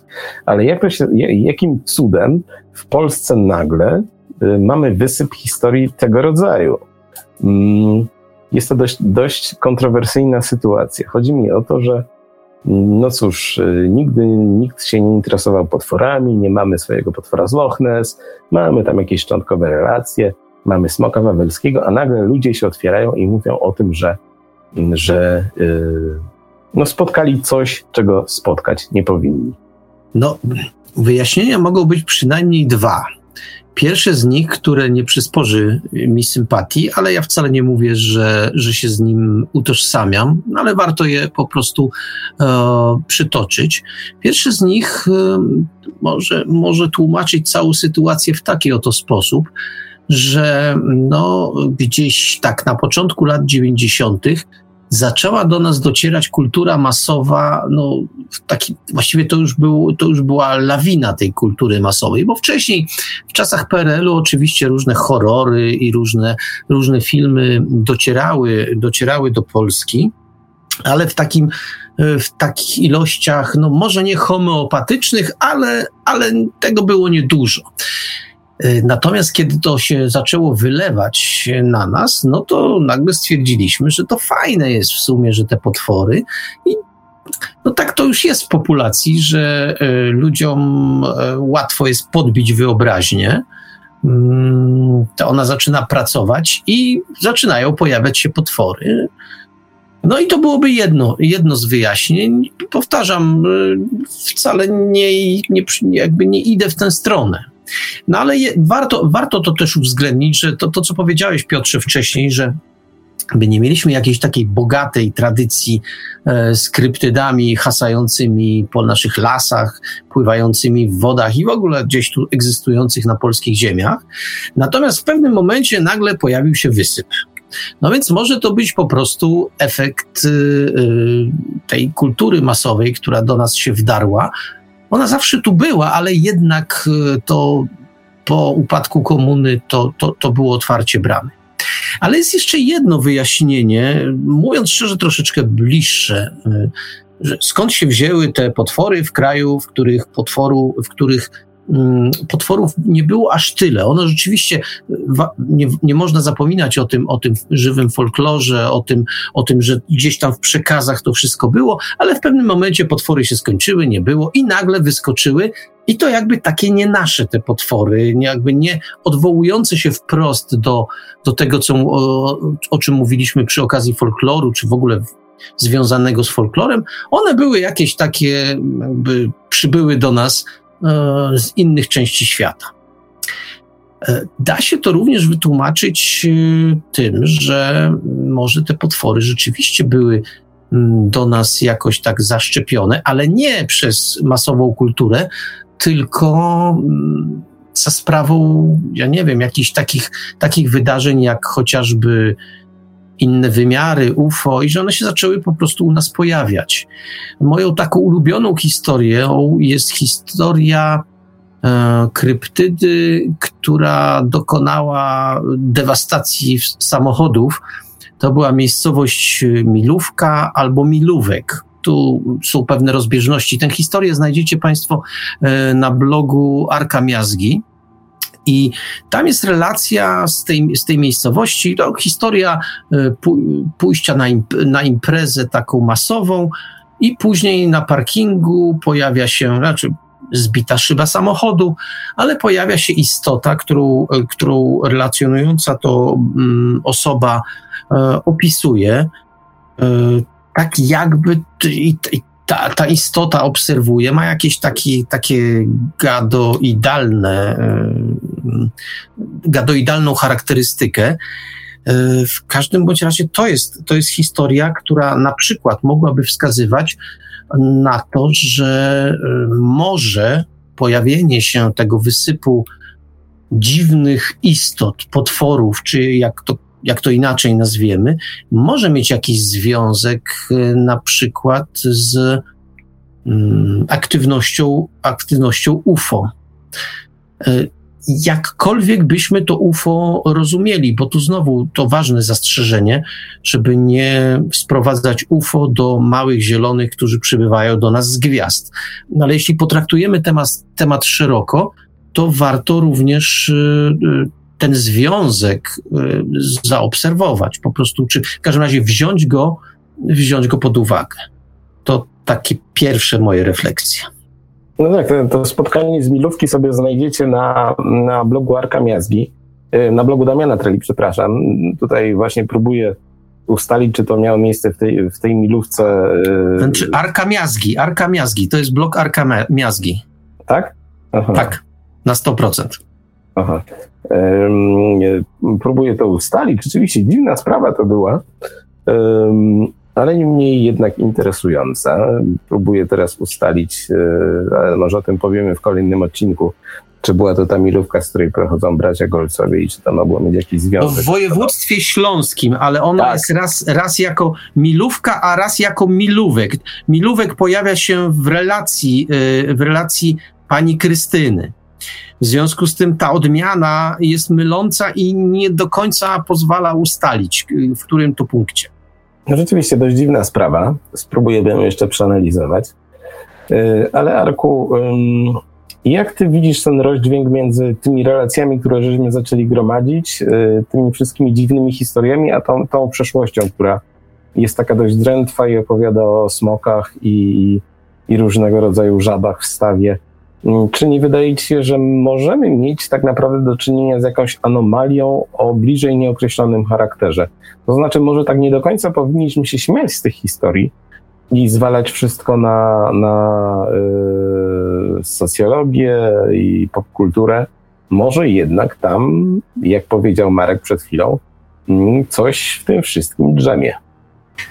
E, ja bym przyrównał e, te wszystkie incydenty związane właśnie z kryptydami, z potworami, e, trochę tak mm, do kręgów zbożowych. Nie dlatego, że one są jakoś tam połączone ze sobą, tylko dlatego, że po prostu podo podobna charakterystyka.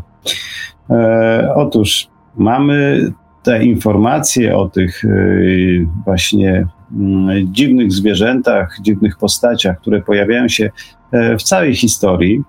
E, pojawiają się dlatego, że widzimy po pochówkach, nawet właśnie z południa Polski, gdzie e, był tak zwany pochówek wampirzy, gdzie odcinano pośmiertnie ludziom głowy i składano je w nogach, czy tam tak w rękach, żeby po prostu nie mogli sobie tej głowy założyć, a więc nie mogli odżyć. Z jakiegoś powodu ten pochówek taki musiał być wykonany. Coś ludzi musiało przerazić na tyle, żeby dokonywali e, czegoś, co się nie mieści e, w sposobie pochówku e, takiego katolickiego, religijnego. a pojawiał się. więc również kręgi pojawiały się, że tak powiem, od dawien dawna.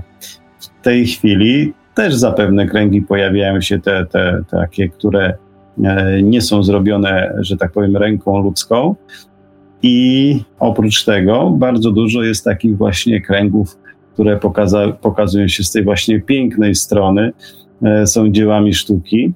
E, tak samo właśnie te kryptydy, oprócz takich właśnie e, bardzo medialnych, pojawiają się pewnie takie informacje o takich bardzo mało medialnych. E, no właśnie jak ten diabeł, o którym mówisz. E, i ciężko je po prostu w ogóle do, z jakąkolwiek systematykę wprowadzić. O, po prostu facet wyszedł z domu przy samochodzie, przestraszyło go coś co było kosmate zapewne, zachowywało się w dość nieszablonowy sposób, albo po prostu miało czerwone oczy, czy, czy, czy coś na głowie, co wyglądało jak, jak rogi. To mogły być spi, spi, spiczaste uszy, no, a, no ale coś tak mogło wyglądać. E, zapewne był to e, człowiek e, obyty i wiedział, że to nie jest żubr na przykład. Chociaż gdyby żubra spotkać w nocy w centrum dużego miasta, zapewne nikt by nie pomyślał o tym jeszcze o, e, ciemną, e, ciemną nocą w nieoświetlonym załuku, nikt by nie pomyślał, że to właśnie na niego patrzy żubr. No ale tu wcale nie, nie, nie twierdzę, że on zobaczył właśnie akurat tego przedstawiciela e, e, przeżywaczy, no ale no, bądź co bądź e, w nocy nie wiadomo czego spotkał. Podobna e, sytuacja zaszła właśnie w tym, zawołano tych właśnie e, uczestników tej imprezy do tego, żeby zobaczyli zniszczony samochód, a dopiero później się okazało, jedna z tych właśnie, z tych dziewczyn, które tam szły, zobaczyły tą dziwną postać. E, ale oprócz tego mamy całą masę zgłoszeń, które niekoniecznie muszą być prawdziwe. No, e, bardzo często jest e, właśnie na skutek e, jakichś dziwnych używek, które też dawniej zapewne spożywano. To jest nieodłączna część kultury ludzkiej. I właśnie no, wtedy każde, każde zwierzę może wydawać się dziwny, ptak e, może być e, olbrzymi lub bardzo mały, kolorowy, chociaż jest czarno-biały. I tutaj no, musimy wziąć też i poprawkę na, na właśnie tego typu wyobrażenia, konfabu konfabulacje, które były spowodowane właśnie przekazem wcześniejszym obserwowanym w mass mediach. No, w latach 60., czy w latach komunistycznych E, horrorem były, e, były e, filmy Alfreda Hitchcocka, gdzie w zasadzie no, nic takiego strasznego nigdy nie było pokazywane, bo wiadomo, że największe potwory drzemią pod łóżkiem albo w szafie do momentu, kiedy tam nie zajrzymy i nie zaświecimy tam światła, więc to, czego się boimy i co sobie wyobrażamy, jest o wiele straszniejsze od tego, jakie jest faktycznie. No i tutaj właśnie dorabiamy sobie niestworzonych historii, dorabiamy właśnie e, kotom zielone uszy czy coś takiego. No i jak już jeden drugiemu przekaże, jako głuchy telefon, e, rzeczy są bardzo często wyolbrzymiane. No niemniej jednak źródłami, ta, źród, warto wniknąć właśnie do źródeł, do, do właśnie tej pierwszej osoby, która które o tym opowiada, warunki, w jakich została ta, to, to, ta obserwacja dokonana, no tak jak Arek Miazga to robił po prostu, czy robi do tej pory. Rozmawiać ze świadkiem, pojechać na miejsce, sprawdzić jak to wygląda, e, jakie są możliwości, no i wtedy to daje e, pełny i taki najbardziej prawdziwy obraz. Dziękuję. Mm, tak, podamy wam e, link do tej historii z Milówki, jednak z Milówki. Ale jedno doprecyzowanie, Piotrze, bo to jest tak, to precyzowanie polega na tym, że blog Arka Miazgi, ale Arek Miazga cytuje Damiana Trele ze strony czas tajemnic blogspot.com. Także obu autorów e, należy uhonorować za tę historię z Milówka, czy z mhm, Milówki. Mi, no właśnie milówka i, albo milówek. Ona kiedy... Nie, nie milówki, kiedy... milówki, bo to nie ma milówki, nie, nie, znaczy milówka, nie ma milówka, milówka w formie męskiej w, w województwie śląskim, to ja myślę, że to chodzi po prostu o tą słynną miejscowość. No być może, być może pani, kto, być może tak. pani, pa, pani posługiwała się taką miejscową gwarą, bo ona ewidentnie w ten sposób mówi. To nieistotne, rzeczywiście trzeba by, trzeba by rzecz ustalić. W każdym razie obaj, obaj autorzy tutaj um, przy tej historii należy ich wymienić. Tak, w każdym razie podamy wam link, zobaczycie o co chodzi. Ja myślę, że ci, którzy są stałymi czytelnikami i słuchaczami, to pewnie wiedzą i znają tą historię. Ja, ja mówię, co mnie interesuje i co ciekawi. To jest miejsce, w którym grasują bracia Golce. I oni stamtąd pochodzą. Czy to ma jakiś związek ze sobą? Czy to jest jakoś wzajemnie powiązane? czy ta kryptyda wzięła się znikąd. Aha, jeżeli wiecie o co chodzi, to a, już nie będę nic mówił. Słuchajcie, drodzy panowie, y, doszliśmy dopiero do trzeciego, czwartego pytania, a tak naprawdę mamy ich dziesięć i ponieważ no nie wykorzystamy całej puli, bo byśmy musieli siedzieć tutaj do godziny 12, a niestety mm, mamy ograniczony czas dzisiaj, także proponowałbym przerobić jeszcze element polskiej czupakabry. I jeżeli to będzie możliwe i jeżeli y, słuchacze wyrażą taką chęć, to na kilka minut włączymy y, linię na żywo. Jeżeli ktoś miałby dla nas jakieś uwagi do przekazania lub coś w tym stylu, jakieś historie, mm, to zachęcamy do kontaktu z Radiem Paranormalium. Pewnie już tam znacie te, te metody kontaktu, numery i tak dalej na żywo. Jeżeli nie, to sobie sprawdźcie i kiedy skończymy rozmawiać na temat polskiej czupakabry, gdzieś tak pewnie koło godziny 22, to na kilka minut otworzymy tą linię. E, dlaczego rozbijamy ten program na dwie części? Okazuje się, że no zeszło nam z nim troszeczkę dłużej niż z legendami miejskimi.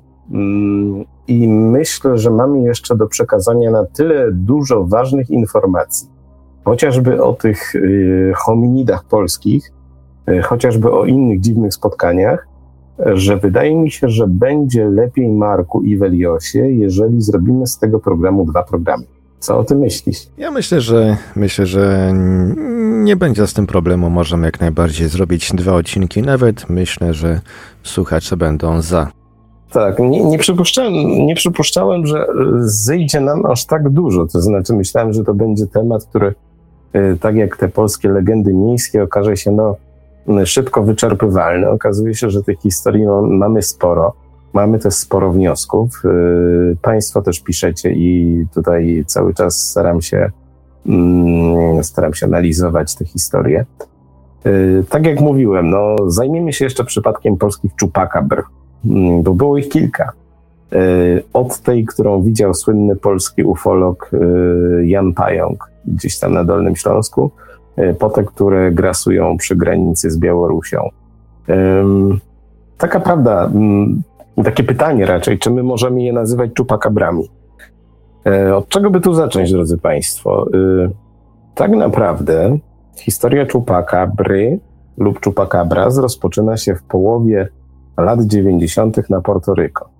E, wyspa u wybrzeża Ameryki Północnej, nie wiem, czy protektorat Stanów Zjednoczonych, w każdym bądź razie nie kolejny stan, chyba że złapał mnie efekt Mandeli. No i okazuje się, że tam w roku, około roku 95-6 zaczęły y, występować pierwsze ataki na zwierzęta w okolicy miejscowości Kanowanas.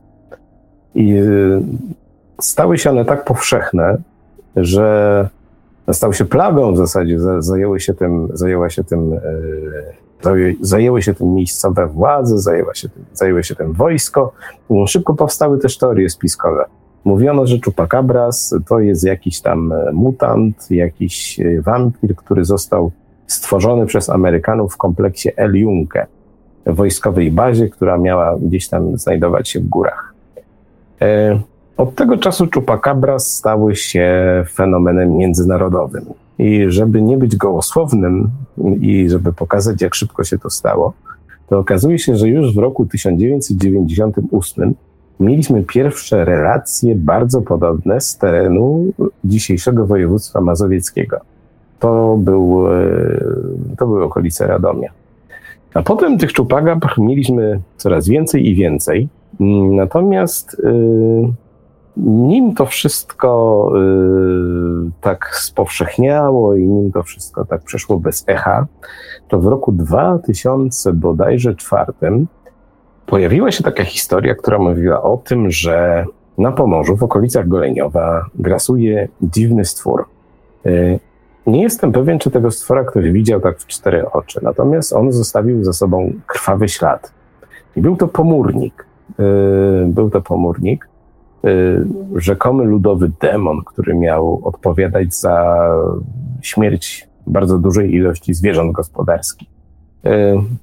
No i tak, Marku, jakby tak spojrzeć na tą historię pomornika, czupaka i tak dalej, to możemy mieć idealną historię, znaczy może nie idealną historię, idealny przykład tego, w jaki sposób legendy na całym świecie, mity na całym świecie się wzajemnie mieszają. Natomiast y, kiedy spojrzymy na to od strony takiej, takiej czysto materialnej, okazuje się, że nagle coś się dzieje. Nikt nie jest tego w stanie wytłumaczyć. Y, I wtedy do gry wkraczają y, tabloidy.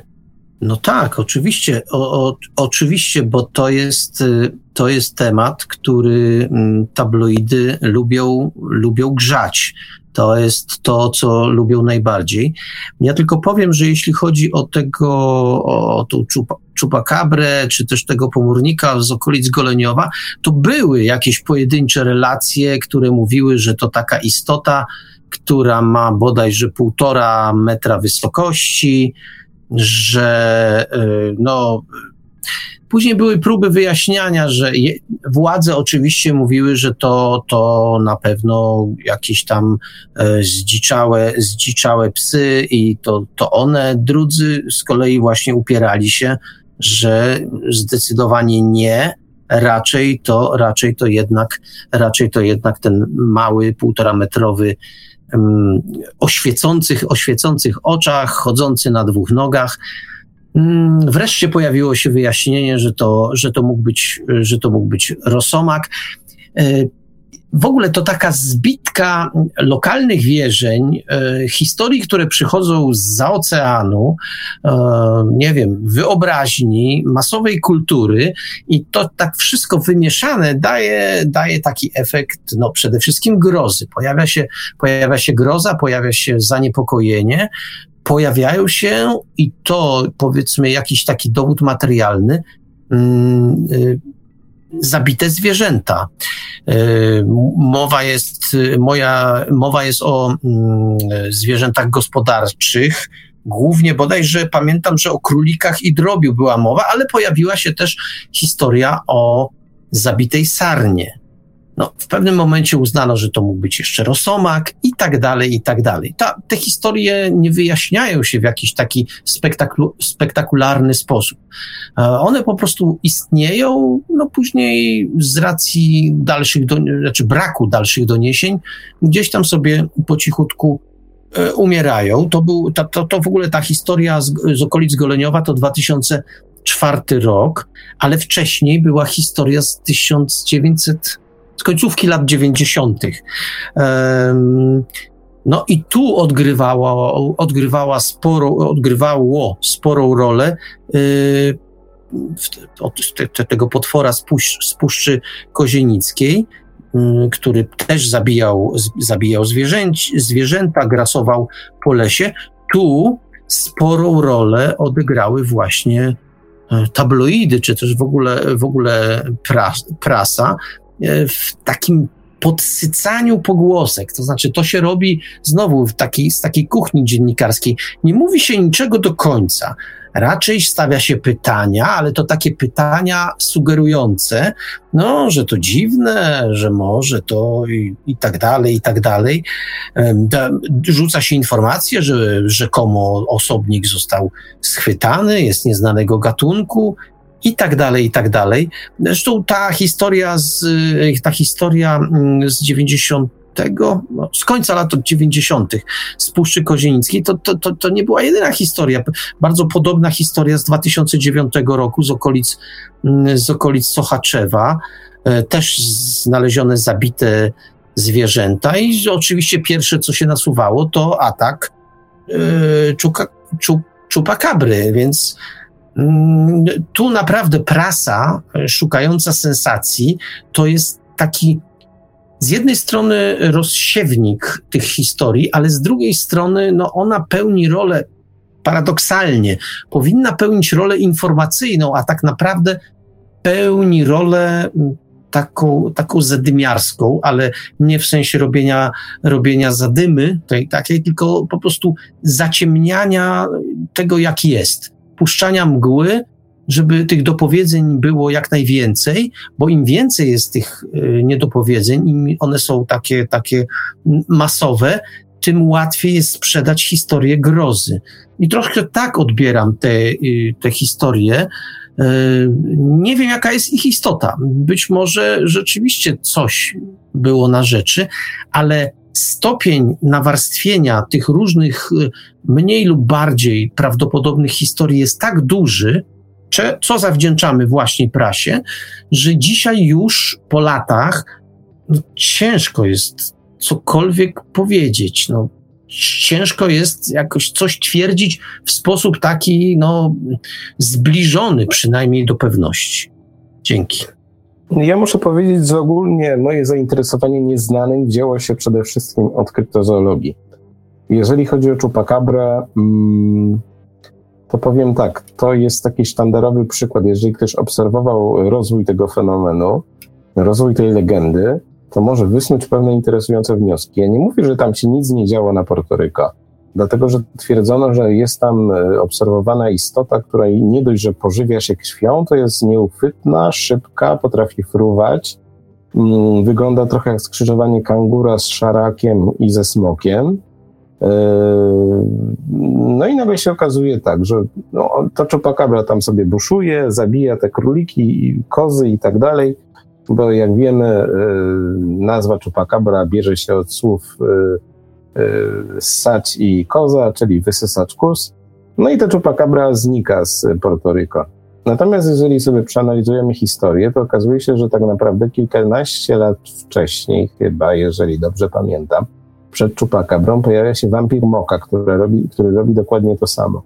Mm, czyli to jest takie okresowe zjawisko, jeżeli chodzi o Portoryko, ale w przypadku Chupacabry z lat 90. mamy do czynienia z czymś bardzo interesującym. Otóż wyobraźcie sobie Państwo, że tamta legenda się kończy, natomiast y, w, poprzez różnego rodzaju zjawiska y, społeczne, kulturowe, mit rozprzestrzenia się na cały y, kontynent amerykański. Jeden, drugi. Chupacabra mm, widywana jest od Teksasu i nawet stanu Maine, gdzieś tam po Chile. W roku 98 atakuje już zwierzęta w, Radomie, w Puszczy Kozienickiej koło Radomia. I to nam tak naprawdę daje obraz tego, w jaki sposób powstają współczesne legendy. To znaczy, ja mówię, jak powiedziałem, nie wykluczam, że wówczas na Portoryku rzeczywiście coś się działo i być może część tych legend miejskich, część tych teorii spiskowych miała jakieś ugruntowanie w rzeczywistości. Ale wydaje mi się, że historia z 98 roku z, z Puszczy Kozienickiej jest kalką tych opowieści z Portoryka. Jeżeli Ale dorzućmy, mhm. dorzućmy jeszcze jedną rzecz, e, bo tego e, światowego wymiaru te historie nabrały za sprawą, no, bo na początku rzeczywiście mówiono o tym, że to jakaś, jakiś nieznany gatunek zwierzęcy, e, który gdzieś tam się uchował i teraz, teraz dał znać o sobie. Ale dosyć szybko pojawia, pojawiły się opowieści, że to być może jest jakiś kosmita który jest na gościnnych występach y, i w związku z tym, no, wtedy y, przy takim podejściu to mogło nabrać wymiaru globalnego, no bo kosmita może być w jednym miejscu, w drugim. Dodano do tego jeszcze historię o tym, że atakom Chupacabry towarzyszyły jakieś takie zjawiska na niebie niezwykłe, no i historia gotowa. Można, mamy, właściwie, mamy właściwie opowieść, e, na którą można spokojnie przeszczepiać w dowolne miejsce świata. To tylko tyle. Tak, tak. Chupacabra była uważana za jakiś tam paranormal, paranormalny próbnik jakiegoś robota, nawet biorobota, który zbierał próbki. Ale co jest e, w tej historii najważniejsze? Otóż kiedy ona się zaczęła przeszczepiać w inne rejony świata, szczególnie Ameryki Północnej i Południowej, to tam już czupakabra wyglądała zupełnie inaczej. Nie mieliśmy do czynienia wcale z tym szarakiem, tylko raczej z jakimiś, nie wiem, psowatymi y, i powstała taka hipoteza, że za czupakabrę ludzie biorą y, psy po prostu, psy, nie wiem, szakale, y, czy tam jakieś inne lokalne psowate, które w wyniku świeżba zostały pozbawione włosów. I tak naprawdę, kiedy pojawiały się w sieci zdjęcia tych czupakabr, to tak, no nie oszukujmy się, ale to były po prostu psy, które były chore, które nie miały włosów, pozbawione były włosów. Czasami to, czasami wyglądały rzeczywiście dość poruszające, jakby nie było. ale na przykładzie czupakabry mogę powiedzieć, że wzbudza się we mnie swego rodzaju sceptycyzm. Bo tak naprawdę w Polsce mieliśmy, jeżeli dobrze pamiętam, tych ataków czupakabr co najmniej kilka. Sochaczew, rok 2009, e, wcześniej Pomórnik, czyli okolice Goleniowa, to był, jak mówiliśmy, 2004-2005, wcześniej ten Goleniów. I jeżeli sobie dobrze przypominam e, te wszystkie relacje, które spływały jeszcze na infrę, mm, to były inne przypadki, jakieś tam rzadsze, kiedy ktoś znalazł e, pozbawione krwi zwierzę. Mm, Arku, takie pytanie do ciebie, bo jakby nie, jakby nie, jakby, jakby nie powiedzieć, to obracałeś się, powiem, w tym środowisku związanym z technologią, z przemysłem rolniczym troszeczkę. I ty patrząc na te wszystkie zabite zwierzęta, pozbawione krwi, zmaltretowane, oczywiście to były, to były widoki nieciekawe, dramatyczne, drastyczne dla niektórych. Ale czy ty tam jako osoba, która no, miała do czynienia z, troszeczkę z tą zootechniką, byłeś w stanie do, dostrzec coś więcej? Znaczy coś więcej poza tą legendę o czupakabrze? E, Wróćmy do tego, do tej samej e, nazwy czupakabra. Tak jak wspomniałeś, wysysacz kus. E, ślady, jakie pozostawiała właśnie na, na kurach, królikach czy, czy, czy wspomnianych kozach, wyglądały w ten sposób, że były to dwa małe otworki, e, najczęściej w tętnicy szyjnej, przez które ta krew została wysysana. Dlatego sądzono, że to robi to samo zwierzę, dlatego że w ten sam sposób e, właśnie ginęły zwierzęta e, w wielu miejscach, między, między innymi e, jeżeli wspomnimy incydent w Virginii w Brazylii, to w Brazylii, to tam też po jakimś czasie pokazało się to, że w ogrodzie zoologicznym w ten sam sposób zaczęły ginąć zwierzęta. To znaczy e, dwa ślady e, właśnie, e, przez które to coś wysysało krew. Ta legenda ogólnie o wysysaczu krwi ze zwierząt jest, była dosyć powszechna, już podejrzewam troszeczkę wcześniej, E, natomiast w Puerto Rico wiązano ją właśnie z Amerykanami i tą bazą, dlatego że bardzo często e, te ataki poprzedzały obserwacje no, nocnych świateł. Teraz, jeżeli e, no, wrócimy na, na, na polski grunt, to te króliki, które zostały przez pomórnika zabijane, były no, tam nie było widać śladu, żeby ktoś wchodził do tych klatek, gdzieś tam musiały być od góry po prostu, e, od góry po prostu ktoś wskakiwał. Nawet w jednym filmie fantastycznym było to, że e, zlokalizowano to zwierzę, okazało się, że to e, półmetrowej wielkości pchła która bardzo szybko się przemieszczała, wysysała krew z danego zwierzęcia. No tak, i właśnie powiększenie tej E, pchły takiej zwykłej, no mniej więcej wyglądało tak, jak opisywali to e, w przybliżeniu. E, ludzie, którzy widzieli atak czupakabry, bo takie, takie obserwacje też w Ameryce Południowej były, z tym, że no, Ameryka Południowa jest znana również z tego, że ludzie bardzo lubią dopisywać bardzo dużo rzeczy. Natomiast wracając do pomórnika. Pomórnik był bardzo taki e, mm, mniej taki doskonały. On po prostu potrafił rozerwać, e, e, wyrwać e, siatkę z, przykotwioną do, do drewnianych drzwiczek w, w, w klatkach dla królików. Króliki hoduje się właśnie w takich najczęściej drewnianych klatkach, jak najprościej zło, zrobionych na siatkach, żeby tam właśnie kał nie leżał. I właśnie przez te drzwiczki bardzo często były po prostu wyrywane. On pozostawił po sobie ślady, e, ślady sierści i e, te, te, ta sierść została podobno wysłana do, do Instytutu w Szwajcarii i okazało się, że to jest po prostu rosomak.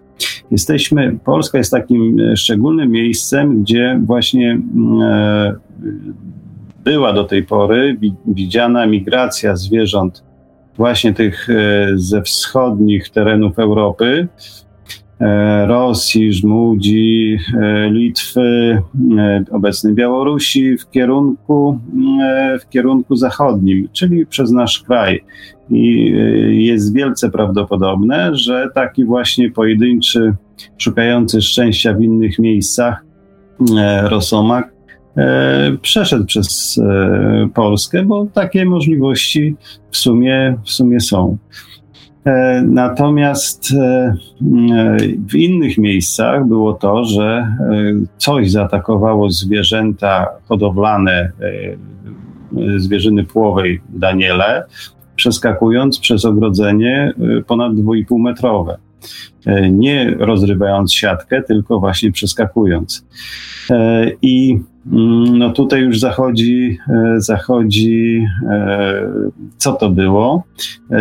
Przy czym, jeżeli zwierzę jest zaduszone, czyli tak jak robią to koty, czyli rzuca, duże koty, czyli rzuca, rzucając się do szyi dusz, i dusząc y, zwierzęta, też otrzymamy podobne ślady. E, nie będzie prawdopodobnie, jeżeli jest zwierzę zaduszone, też nie będzie e, widocznej plamy krwi e, w, pod zwierzęciem. Jeżeli będzie, to będzie ona stosunkowo mała, natomiast cała krew będzie w zwierzęciu. W niektórych przypadkach w Polsce mm, takich, takich mm, E, skupisk krwi opadowej, bo to ta krew cała opada do dolnych e, części kończyn, to znaczy to, jeżeli zwierzę leży, to będzie po jednej stronie to wszystko spływało. E, takich śladów opadowych nie było, po prostu tej krwi nie było. Stąd taka, mm, takie, takie E, domniemanie, że na początku, że była to czupakabra, czyli coś, co wysysało z nich krew. Jak to było naprawdę, no tego nie wiem, bo należałoby e, porozmawiać z miejscowymi weterynarzami, bo jeżeli ginie jakieś zwierzę, które jest troszeczkę bardziej wartościowe, to każdy rolnik chce dowiedzieć się, co takiego zaszło. E, musimy też i też e, dodać to, że w latach właśnie 90., 2000 nie mieliśmy takiej jeszcze opieki e, e, nad zwierzętami. Te zwierzęta nie były w schroniskach, tylko bardzo mieliśmy duży kłopot w Polsce właśnie ze zdziczałymi psami. Tego, naprawdę tego było dosyć dużo. E, w tej chwili też jest z tym duży kłopot, ale jest bardzo dużo fundacji i, i właśnie gminy zajmują się prowadząc jakieś tam pieniądze oddając na schroniska, które to takie zwierzęta przygarniają, e, prowadzą e, w ten sposób, że można je adoptować. E, natomiast na wsiach było bardzo, na wsi bardzo często jest tak, że osoby, które chcą wyjechać na urlopy, którym się znudzi pies albo po prostu już nie jest szczeniakiem, te zwierzęta porzucane są na wsiach, najczęściej przy właśnie gospodarstwach e, e, jakichś tam domowych, rolnych, w nadziei, że właśnie rolnik je adoptuje.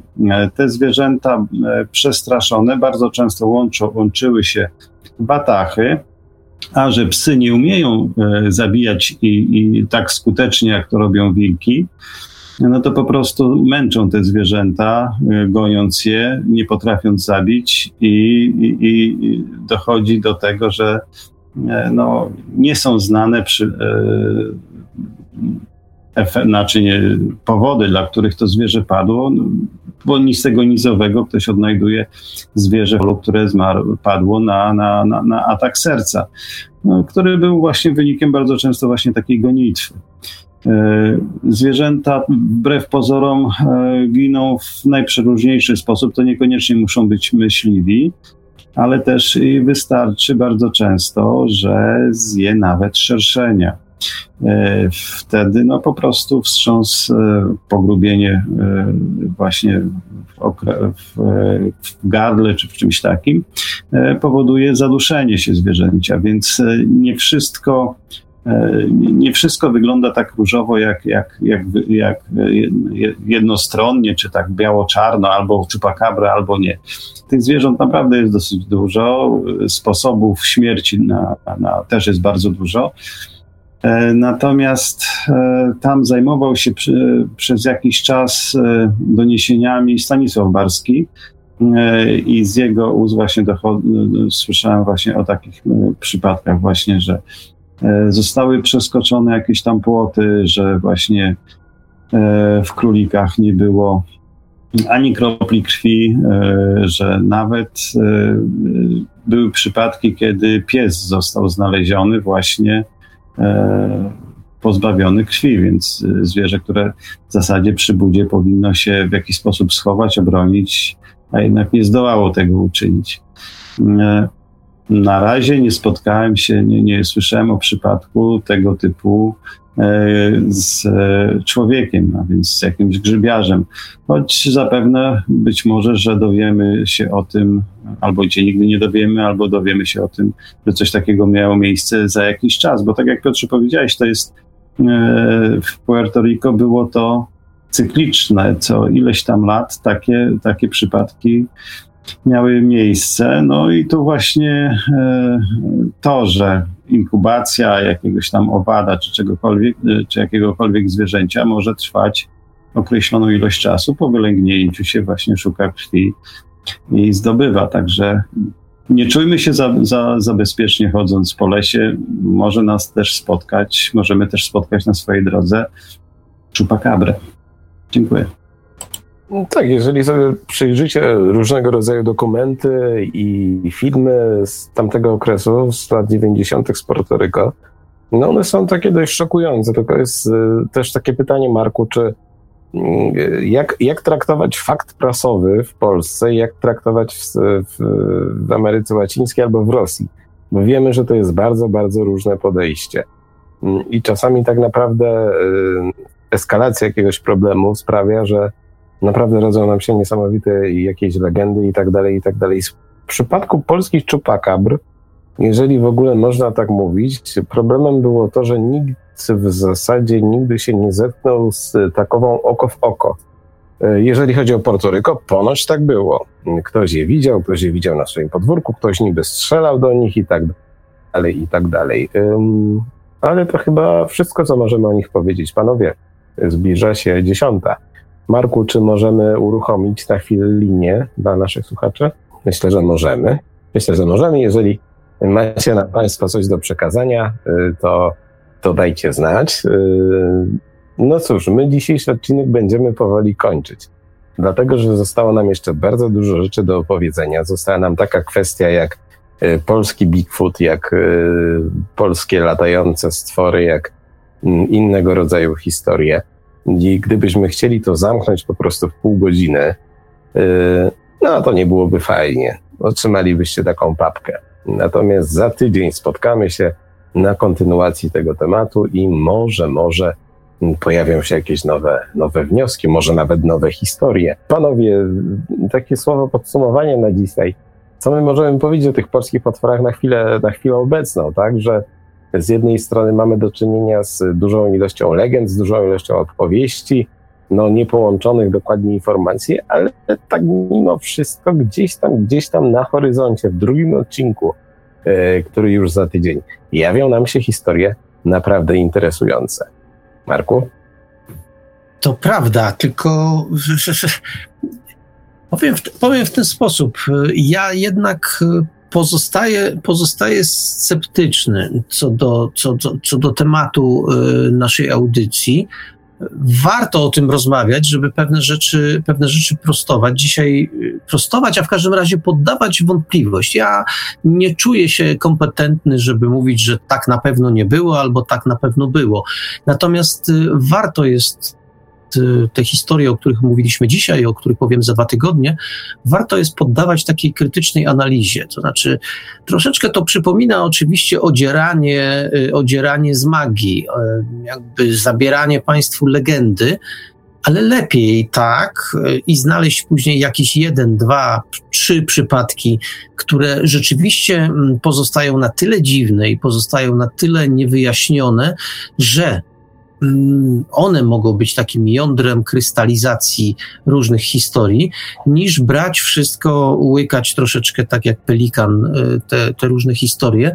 Bo powtarzam, e, wydaje mi się, Mm, no, to jest moje oczywiście subiektywne zdanie, że Polska to nie jest najlepszy kraj do, do takiego hasania sobie różnych y, kryptyd. Mm, to jest oczywiście możliwe. No, trudno mi jakby z czystym sumieniem e, powiedzieć, nie, nie, proszę Państwa, to wszystko bzdury są. Nie, natomiast podchodziłbym do takich opowieści dosyć sceptycznie. Natomiast ja cały czas y, próbowałem, znaczy dzisiaj to sygnalizowałem, ale ja cały czas mam takie głębokie przeświadczenie, że tematy e, nie z tej audycji, czyli jakieś takie ufologiczne i tematy e, tej kryptozoologii w jakiś sposób, nie podejmuję się dzisiaj wygłosić tego w jaki, e, są, mogą być, o może to lepsze określenie, mogą być połączone i to, to mnie dosyć, dosyć frapuje, interesuje i w tym kierunku, jeśli, jeśli będę jakieś takie prywatne poszukiwania internetowe robił, to w tym kierunku będę podążał. Tak, mogą być połączone, dlatego że nie zdążyliśmy o tym dzisiaj powiedzieć i to, jak mówię, przekładamy na za tydzień. Natomiast John Keel, którego znacie przede wszystkim jako ufologa, jako tego, który się zajmował Motmanem, on swego czasu też badał tego rodzaju zjawiska i doszedł do bardzo interesującego wniosku, że nie, niekoniecznie musimy mieć zawsze do czynienia z kryptydami, to znaczy ze zwierzętami. Czyli między Heuvelmansem a Kilem istnieje spora różnica. Ten jeden mówi, że mogą to być zwierzęta, a ten drugi mówi, że to mogą być przybysze z jakiejś innej rzeczywistości, którzy, które są tylko troszeczkę rzeczywiste, i ta ich fizyczność, yy, bo nie można im jej odmówić, yy, po pewnym czasie ulega dezintegracji. One znikają z naszej rzeczywistości, ale o hipotezie Kila powiemy sobie za tydzień. Wiem, że wrócił Ivelios. Marku, możemy na chwilę otworzyć linię. Czy mamy jakiś chętnych w ogóle? Jeżeli coś, to czekamy przez jakiś czas na Wasze telefony, przez kilka minut na Wasze komentarze. Yy, i tak dalej. A czy są chętni, to się zaraz przekonamy. Włączamy właśnie teraz linię telefoniczną. Można do nas dzwonić na nasz numer stacjonarny 32 746 0008, 32 746 0008, skype radio.paranormalium.pl. Pod naszym numerem komórkowym można nam wysyłać smsy na 536 20 493 530 620 493. Jesteśmy także na gadu gadu pod numerem 36 08 8002 36 08 8002. Można także do nas pisać na Signalu, na Telegramie, poprzez nasz fanpage na Facebooku, a jeżeli ktoś woli, to może także wysłać pytania, komentarze i różne inne wiadomości odnoszące się do naszej audycji na nasz adres e-mail radiomałpa-paranormalium.pl A więc przypominamy, jest teraz otwarta linia telefoniczna, można korzystać. Tak, my jeszcze przez parę minut zostaniemy na antenie. E, warto dodać, że myśmy dzisiaj do tak zwanego drzemiku Y, do, takiej, do, do, takiego kremu skrytego w pączku tematyki kryptozoologicznej, przepraszam, bo mi po prostu głos siada, y, nie doszli. Y, te najciekawsze historie z Polski, także te, które jakoś tam zbierałem osobiście, przedstawimy Wam za tydzień. Ale Arku, czy Ty podczas swojej działalności w Warmińsko-Mazurskiej Grupie Ufologicznej zetknąłeś się kiedyś z takimi historiami? Bo ja na przykład miałem wiele takich sygnałów, kiedy ktoś tam nam coś, coś, coś nam mówił, że na przykład a jakieś dziwne istoty się tam pałętają po jego, po jego gospodarstwie. Pamiętam taka jedna z pierwszych historii, którą, z którą się w ogóle zetknąłem podczas tej działalności, powiedzmy, no nie chcę powiedzieć badawczej, ale powiedzmy dokumentatorskiej, dotyczyła właśnie tego, że jakiś człowiek twierdził, że w jego, w jego Y, gospodarstwie zagnieździły się jakieś dziwne istoty i on próbował, y, takie, takie dość małe, i on próbował je jakoś tam fotografować, jakoś je dopaść. Niestety mu się to nie udało. Oczywiście kontakt się urwał. Z historii zrobiła się legenda. E, ale chyba każdy badacz tak zwanego szeroko pojętego nieznanego ma gdzieś tam w swoich archiwach takie, e, takie doniesienia mm, kryptozoologiczne albo takie, które są gdzieś na przecięciu. Mm, czy tobie się zdarzyło coś takiego e, w tej karierze badawczej?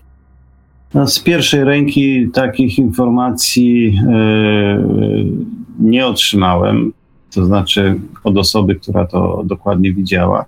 Natomiast co do innych takich z drugiej, z trzeciej ręki, to raczej, e, czyli przekazywanych komuś przez kogoś, raczej nie przywiązywałem wagi, e, dlatego że najważniejsze jest e, właśnie ta, ta, ta informacja bezpośrednio od źródła.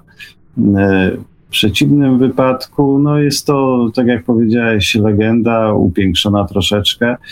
E, natomiast właśnie e, z pierwszej ręki te informacje naprawdę to e, robią dosyć duże wrażenie. Można ocenić osobę mówiącą pod względem właśnie prawdomówności, rozmawiając z nią. Bardzo często ja zawsze proszę, żeby jeżeli ktoś się komunikuje z nami, ze mną telefonicznie czy, czy tego typu spo, sposób taki mailowy. Bardzo proszę, żeby opisywała to co, to, co widzi, żeby po prostu napisała. No i później przy następnej rozmowie e, no, widać, czy nie upiększa tego, czy, czy w jaki sposób, e, w którą stronę to idzie. Jestem co do tych wszystkich przypadków e, mniej sceptyczny od Marka. Sądzę, że coś, coś jest na rzeczy i coś po prostu e, bywają te, te, te, te przypadki. E, no z tym, że no, tak jak mówię, trzeba dotrzeć e, do, do, do świadka, z, który to widział, być może do tego, który ma jakieś ślady, które te, te zwierzęta, kryptydy pozostawiły. I sądzę też, że jest możliwe, że e, zwierzęta przez cały czas się zmieniają, więc jest to możliwe, że też, że e, to, co e, widzimy, jest zwierzęciem, że tak powiem, nowym. To nie jest pokłosie Czarnobyla czy kogokolwiek, czy jakiegoś takiego, tylko normalnie wynik ewolucji, czy, czy właśnie mieszania się gatunków E, o, którym byś, o których byśmy wcześniej nie pomyśleli, że tak będą wyglądały. No jeżeli popatrzymy na pieski nawet nasze małe, to są takie, które się mieszczą niemalże w kieszeni, e, a są też i takie, które E, przypominają małego źrebaczka, czyli takie dosyć, dosyć duże. E, jeżeli popatrzymy na konie, to są takie, które mają ponad dwa metry w kłębie, ale są też takie, które przypominają właśnie średniej wielkości pieska, więc e, zależnie, no tutaj trzeba to też brać pod uwagę. W naszych lasach pojawiają się zwierzęta, do tej pory e, takich, których nie mieliśmy do czynienia. No, sam osobiście widziałem, e, sam osobiście, no dobra, ale sam widziałem e, białego Daniela z bardzo pięknym porożem, czy dzięcioła zielonego, który dzięcioł zielony raczej mieszka na południu, nie na północy. Polski, więc ta migracja zwierząt jest i będzie przez cały czas i niewątpliwie ocieplenie klimatu też w jakiś sposób ma coś z tym wspólnego. Dziękuję. No tak, to, to jest bardzo ważny temat, dlatego że Yy, wspomniałeś o tych, o tych migrujących zwierzętach, ty, albo tych inwazyjnych. One cały czas tutaj do nas przy, przybywają. Mało kto wie, że szop pracz na przykład jest już zwierzęciem yy, zaliczanym do fauny Polski. Ja na przykład ja mam tutaj taki problem e, co jesień z e, takimi robakami, nazywają się wtyki. Mm, przyjechały z Ameryki, e, wyglądają jak duże pluskwiaki. Takie dziwne są, bo on na przykład jak, jak jest zimno, to wtyk zaczyna chodzić po prostu jak paralityk. Mm, mają jeden minus, śmierdzą. I jeżeli się go łapie, jeżeli się go próbuje jakoś unieszkodliwić, to on wtedy śmierdzi nie są jadowite, nie są szkodliwe, no ale to jednak jest już jakiś intrus. Ja wam powiem tak, jeszcze jedna rzecz mi się przypomniała można o niej dzisiaj powiedzieć przy, przy tej audycji. Kiedy się kontaktowałem z badaczami z innych krajów, y, to oni czasami mi wysyłali historie z Polski, y, z którymi się zetknęli, które do nich przyszły. I przychodzą mi do głowy dwie albo trzy. I pierwsza to jest taka, że jeden bardzo znany y, ufolog amerykański, ale nie, nie powiem wam nazwiska, ma szwagierkę Polkę, która pochodzi z Mazur. I ona mu opowiadała, i on mi o tym pisał, że gdzieś tam, jak ona mm, jeszcze przebywała w Polsce, y, to u nich była taka legenda o pół człowieku, pół koniu. No, muszę powiedzieć, że to wziąłem za jakąś taką, jakąś taką arkufanaberię, bo chyba yy, z całym szacunkiem, ale ja o centaurze to no, słyszałem w mitologii greckiej, ale gdzieś tam w mitologii mazurskiej czy tam warmińskiej to raczej słabo. Yy, druga historia to była mi nadesł- była nadesłana przez Alberta Rosalesa i związała się z pewnym studentem, studentem lub turystą, nie pamiętam, może jednym i drugim jednocześnie, który jechał sobie gdzieś tam przez Polskę mm, i nagle zobaczył yy, wilka na dwóch nogach czyli takiego typowego skinwalkera, e, który gdzieś tam się przemieszczał po polskim, e, obok polskiego torowiska, tak powiedzmy. To też było interesujące. Ta trzecia historia też jakaś była. E, to chyba jest historia Marku, ta, Marku Iweliosie, ta, która gdzieś tam pobrzmiewa na Radiu Paranormalium o tym stworzeniu, które się nazywa Gecko albo Gecko, tak? Gecko, Gecko, Gecko, Dziecko. Nie tak. wiadomo nawet, jak to wymówić, szczerze mówiąc. To, to jest też historia, która gdzieś yy,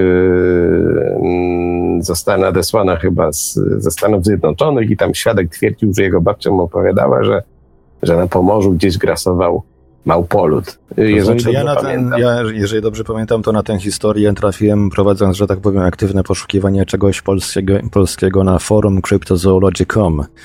I tam właśnie e, trafiłem na takiego potomka Polaków, e, potomka imigrantów z Polski mieszkającego w Chicago. Coś tam nawet po polsku próbował pisać, natomiast no z, podobno zdecydowanie lepiej polszczyzna jego wy, wygląda w mowie niż w piśmie. No i on właśnie przekazał mi historię w takiej, w takiej formie, w jakiej to jest przekazane na tym artykule o polskim Bigfoocie. No tutaj musimy e, troszeczkę wspomnieć też o historii e, w Armii Mazur. Przetaczały się tutaj co jakiś czas e, duże i mniejsze bitwy. Ten teren zawsze był w jakiś tam sposób ciemiężony albo przez jednych, albo przez drugich. I co za tym idzie, bardzo dużo było zapewne takich e, ludzi, którzy po prostu e, uciekali z tego wojska e, zaniedbanych, którzy chodzili od wsi do wsi, próbując coś zjeść, ukraść.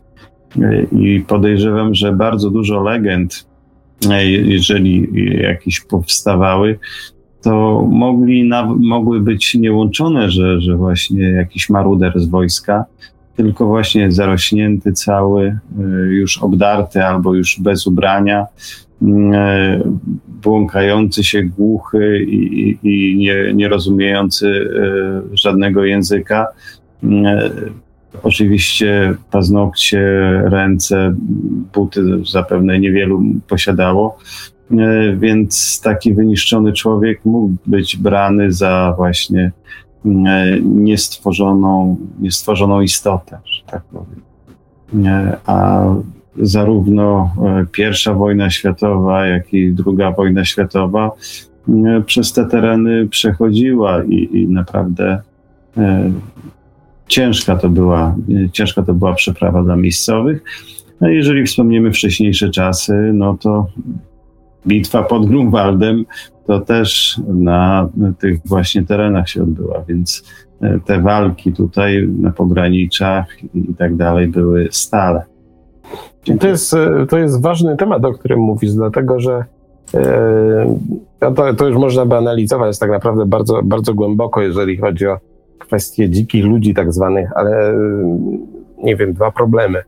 Mm, pierwszy Michał Lermontow literat rosyjski. Jest taka znana historia o tym, że Lermontow się kąpał gdzieś tam w jakimś stawie i nagle i to jest często powtarzany motyw w literaturze, że zaatakował go Bigfoot albo Śnieżny Człowiek i ten Lermontow uciekł. No okazuje się, że tak naprawdę został prawdopodobnie zaatakowany przez bezdomną e, jakąś osobę, która zaniedbaną oczywiście i tak dalej, i tak dalej. I ten sam, ten, ten, ten sam motyw pojawia się w historiach e, zaginionych osób, e, które zostały rzekomo uprowadzone przez jakieś dzikie stworzenia. I nawet pisze o tym Polaides w takim znaczeniu, że no niekiedy jest tak, że ten, kogo bierzemy za Bigfoota, może być po prostu dzikim człowiekiem. To dzikim człowiekiem to jest człowiekiem, który po prostu żyje w głuszy i yy, no po prostu sobie żyje, tak? Nie jest żadnym małpoludem, jest zwykłym człowiekiem i, i sobie tam mieszka.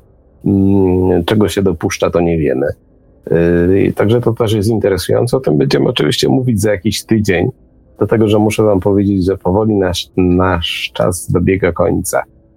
Jeżeli chcecie do nas zadzwonić, opowiedzieć o czymś, to macie jeszcze kilka minut.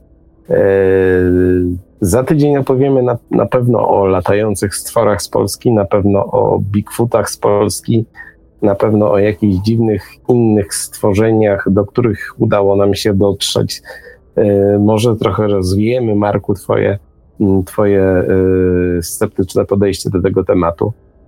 A ja coś chciałbym powiedzieć jeszcze, bo ono jest sceptyczne, ponieważ przez jakiś czas trudno mi było znaleźć źródła tych, tych y, dziwotworów, które miałyby się pojawiać. Natomiast tak nawiążę do audycji, która, której będziecie mogli Państwo wysłuchać w piątek, y, Filmotekarium w ramach Bibliotekarium 2.0. Jeden z filmów, o którym będziemy y, rozmawiać z Piotrem, opowiada o takim, no nie chcę tego spłaszczyć, o takiej przyspieszonej ewolucji.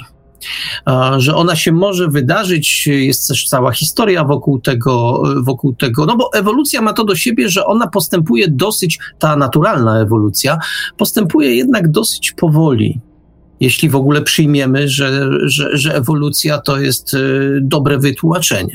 Że postępuje raczej powoli. Tymczasem w jednym z filmów, o którym będziemy rozmawiać, pokazana jest koncepcja takiej innej ewolucji, y, troszkę nie z tego świata, która niejako zostaje wszczepiona w to, co dzieje się na Ziemi. I to jest y, pod tym względem ciekawa koncepcja, bo y, ona w jakimś stopniu przynajmniej może tłumaczyć pojawianie się różnych takich dziwnych, y, dziwnych tworów, dziwnych istot, które, które możemy obserwować. To w jakiś sposób mm, mojemu takiemu racjonalnemu, nie, to takiemu próbującemu racjonalizować, to będzie lepsze określenie umysłowi, w sumie dosyć odpowiada. Mm, tak, to jest bardzo interesujący film i pewnie domyślacie się, że to jest anihilacja. E, natomiast tutaj pojawił się interesujący komentarz. E, mm, przeczytam go może. Będąc młodą dziewczyną, koleżanka mi opowiedziała o stworzeniu e, pół człowieku, pół koniu, bardzo przystojnym mężczyźnie o kopytnych stopach, który grasował w okolicach Piotrkowa Trybunalskiego lata 90. E, to ja teraz zażartuję. E, co mi szkodzi? Miałem kolegę z okolic Piotrkowa Trybunalskiego, y, który mi opowiadał o, tym, o tym stworzeniu. Tam może sobie daruje jednak. Mówił na niego Bartek Koń. Tak. Ale dobrze, nie będę tego rozwijał. E, panowie, y, myślę, że nadszedł nasz czas. To znaczy, żeby się rozstać, dlatego że wszyscy jesteśmy troszkę zmęczeni.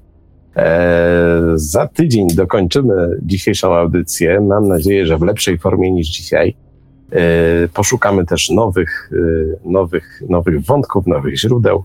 Także jeżeli chcecie dotrzeć do samego źródła opowieści o dziwnych istotach z Polski, to zapraszamy za tydzień. Czekamy też, jeżeli macie jakieś pomysły, to przesyłajcie do Iweliosa, on nam na pewno przekaże. Mm, jak mówię, jeszcze może z 5 minut czekamy na Wasze telefony. Jeżeli nikogo nie ma, to, mm, to się będziemy zbierać, niestety. Tak jak mówił Piotr, jeszcze przez jakieś 5 minut będziemy czekać na Wasze telefony. Linia telefoniczna jest otwarta, a ludzie wolą jakoś tak pisać, zamiast dzwonić. Może ktoś postanowi jednak chwycić za telefon i zadzwonić. Tak, mieliśmy, mieliśmy, mieliśmy taki program, kiedy kiedy tych y, telefonów było sporo, musieliśmy je obcinać. Dzisiaj jakoś nikt nie chce dzwonić. Y, tak naprawdę czekamy na Wasze też komentarze na temat tych legend miejskich, dlatego że być może jeszcze jest tak, że zrobimy jeden odcinek na temat y, właśnie ten w ramach oblicz nieznanego, a potem powrócimy do debat ufologicznych na jakiś czas. Y, no ale poczekamy jeszcze chwilę. Panowie, no cóż, nie będziemy chyba tutaj przedłużać. No, bardzo Wam dziękuję. Ja też e, pięknie dziękuję. I Arkuję również, dziękuję, dziękuję również Tobie. Zapraszamy za tydzień. I jeszcze chciałbym powiedzieć, Marku, że, że mm, słyszymy się już w piątek w Filmotekarium oraz w... Oraz y, powiemy, co w najnowszym numerze Nieznanego Świata. Bo na dniach, na dniach ukazuje się, więc warto zajrzeć, e, co tam w Nieznanym Świecie piszczy. Dokładnie. Także dobranoc panowie, dziękuję za, za, za uczestnictwo. No i chyba cóż, Marku i Weliofie, dziękujemy za uwagę dzisiaj. Dobrej nocy wszystkim. Dobrej nocy wszystkim. Dziękujemy za wysłuchanie. Na razie. Dziękujemy za uwagę wszystkim prawie 460 słuchaczom, którzy byli z nami dzisiaj w szczytowym momencie. Dziękujemy również za uwagę wszystkim słuchającym tej audycji z zapisu. Ja tylko jeszcze przypomnę, że surówek na kanale na YouTube e, nie, nie zostawiamy. Audycje, audycje muszą zawsze być obrobione, żeby nie było jakichś tam nieprzyjemności dźwiękowych, e, żeby nie powodowały dyskomfortu u słuchających zapisu. Także audycja będzie zaraz obrobiona. E, rozmowę przed chwilą poprowadził do, dla Państwa Piotr Cielebiaś z Nieznanego Świata. Byli z nami także Marek Żelkowski, autor audycji Bibliotekarium 2.0, pisarz science fiction, publicysta, współpracownik Nieznanego Świata. Był z nami także Arkadiusz Kocik, ufolog z warmińsko-mazurskiej grupy ufologicznej. Audycję jak zawsze od strony technicznej obsługiwał Marek Sękiewelius, Radio Paranormalium, paranormalny głos w Twoim domu. Dziękujemy za uwagę, dobranoc i do usłyszenia ponownie, oczywiście już za tydzień, w kontynuacji dzisiejszej audycji Polskie potwory kryptydy z nad Wisły. Produkcja i realizacja Radio Paranormalium www.paranormalium.pl Bardziej niż nieprawdopodobne, niemożliwe, niewiarygodne. Radio Paranormalium. Paranormalny głos w Twoim domu. UFO Relacje. Polska baza relacji o obserwacjach UFO. www.uforelacje.pl Podziel się już dziś swoją obserwacją. Czekamy na relacje współczesne oraz z lat ubiegłych. Wszystkim świadkom zapewniamy pełną anonimowość. UFO Relacje. Polska baza relacji o obserwacjach UFO www.uforelacje.pl Pisz artykuły, rozmawiaj z czytelnikami, moderuj komentarze i poczuj się jak redaktor. Załóż bloga na Paranormalium. Więcej dowiesz się w dziale blogi na www.paranormalium.pl. Rozmawiaj z prezenterami oraz z innymi słuchaczami na żywo. Wejdź na naszego czata na www.paranormalium.pl.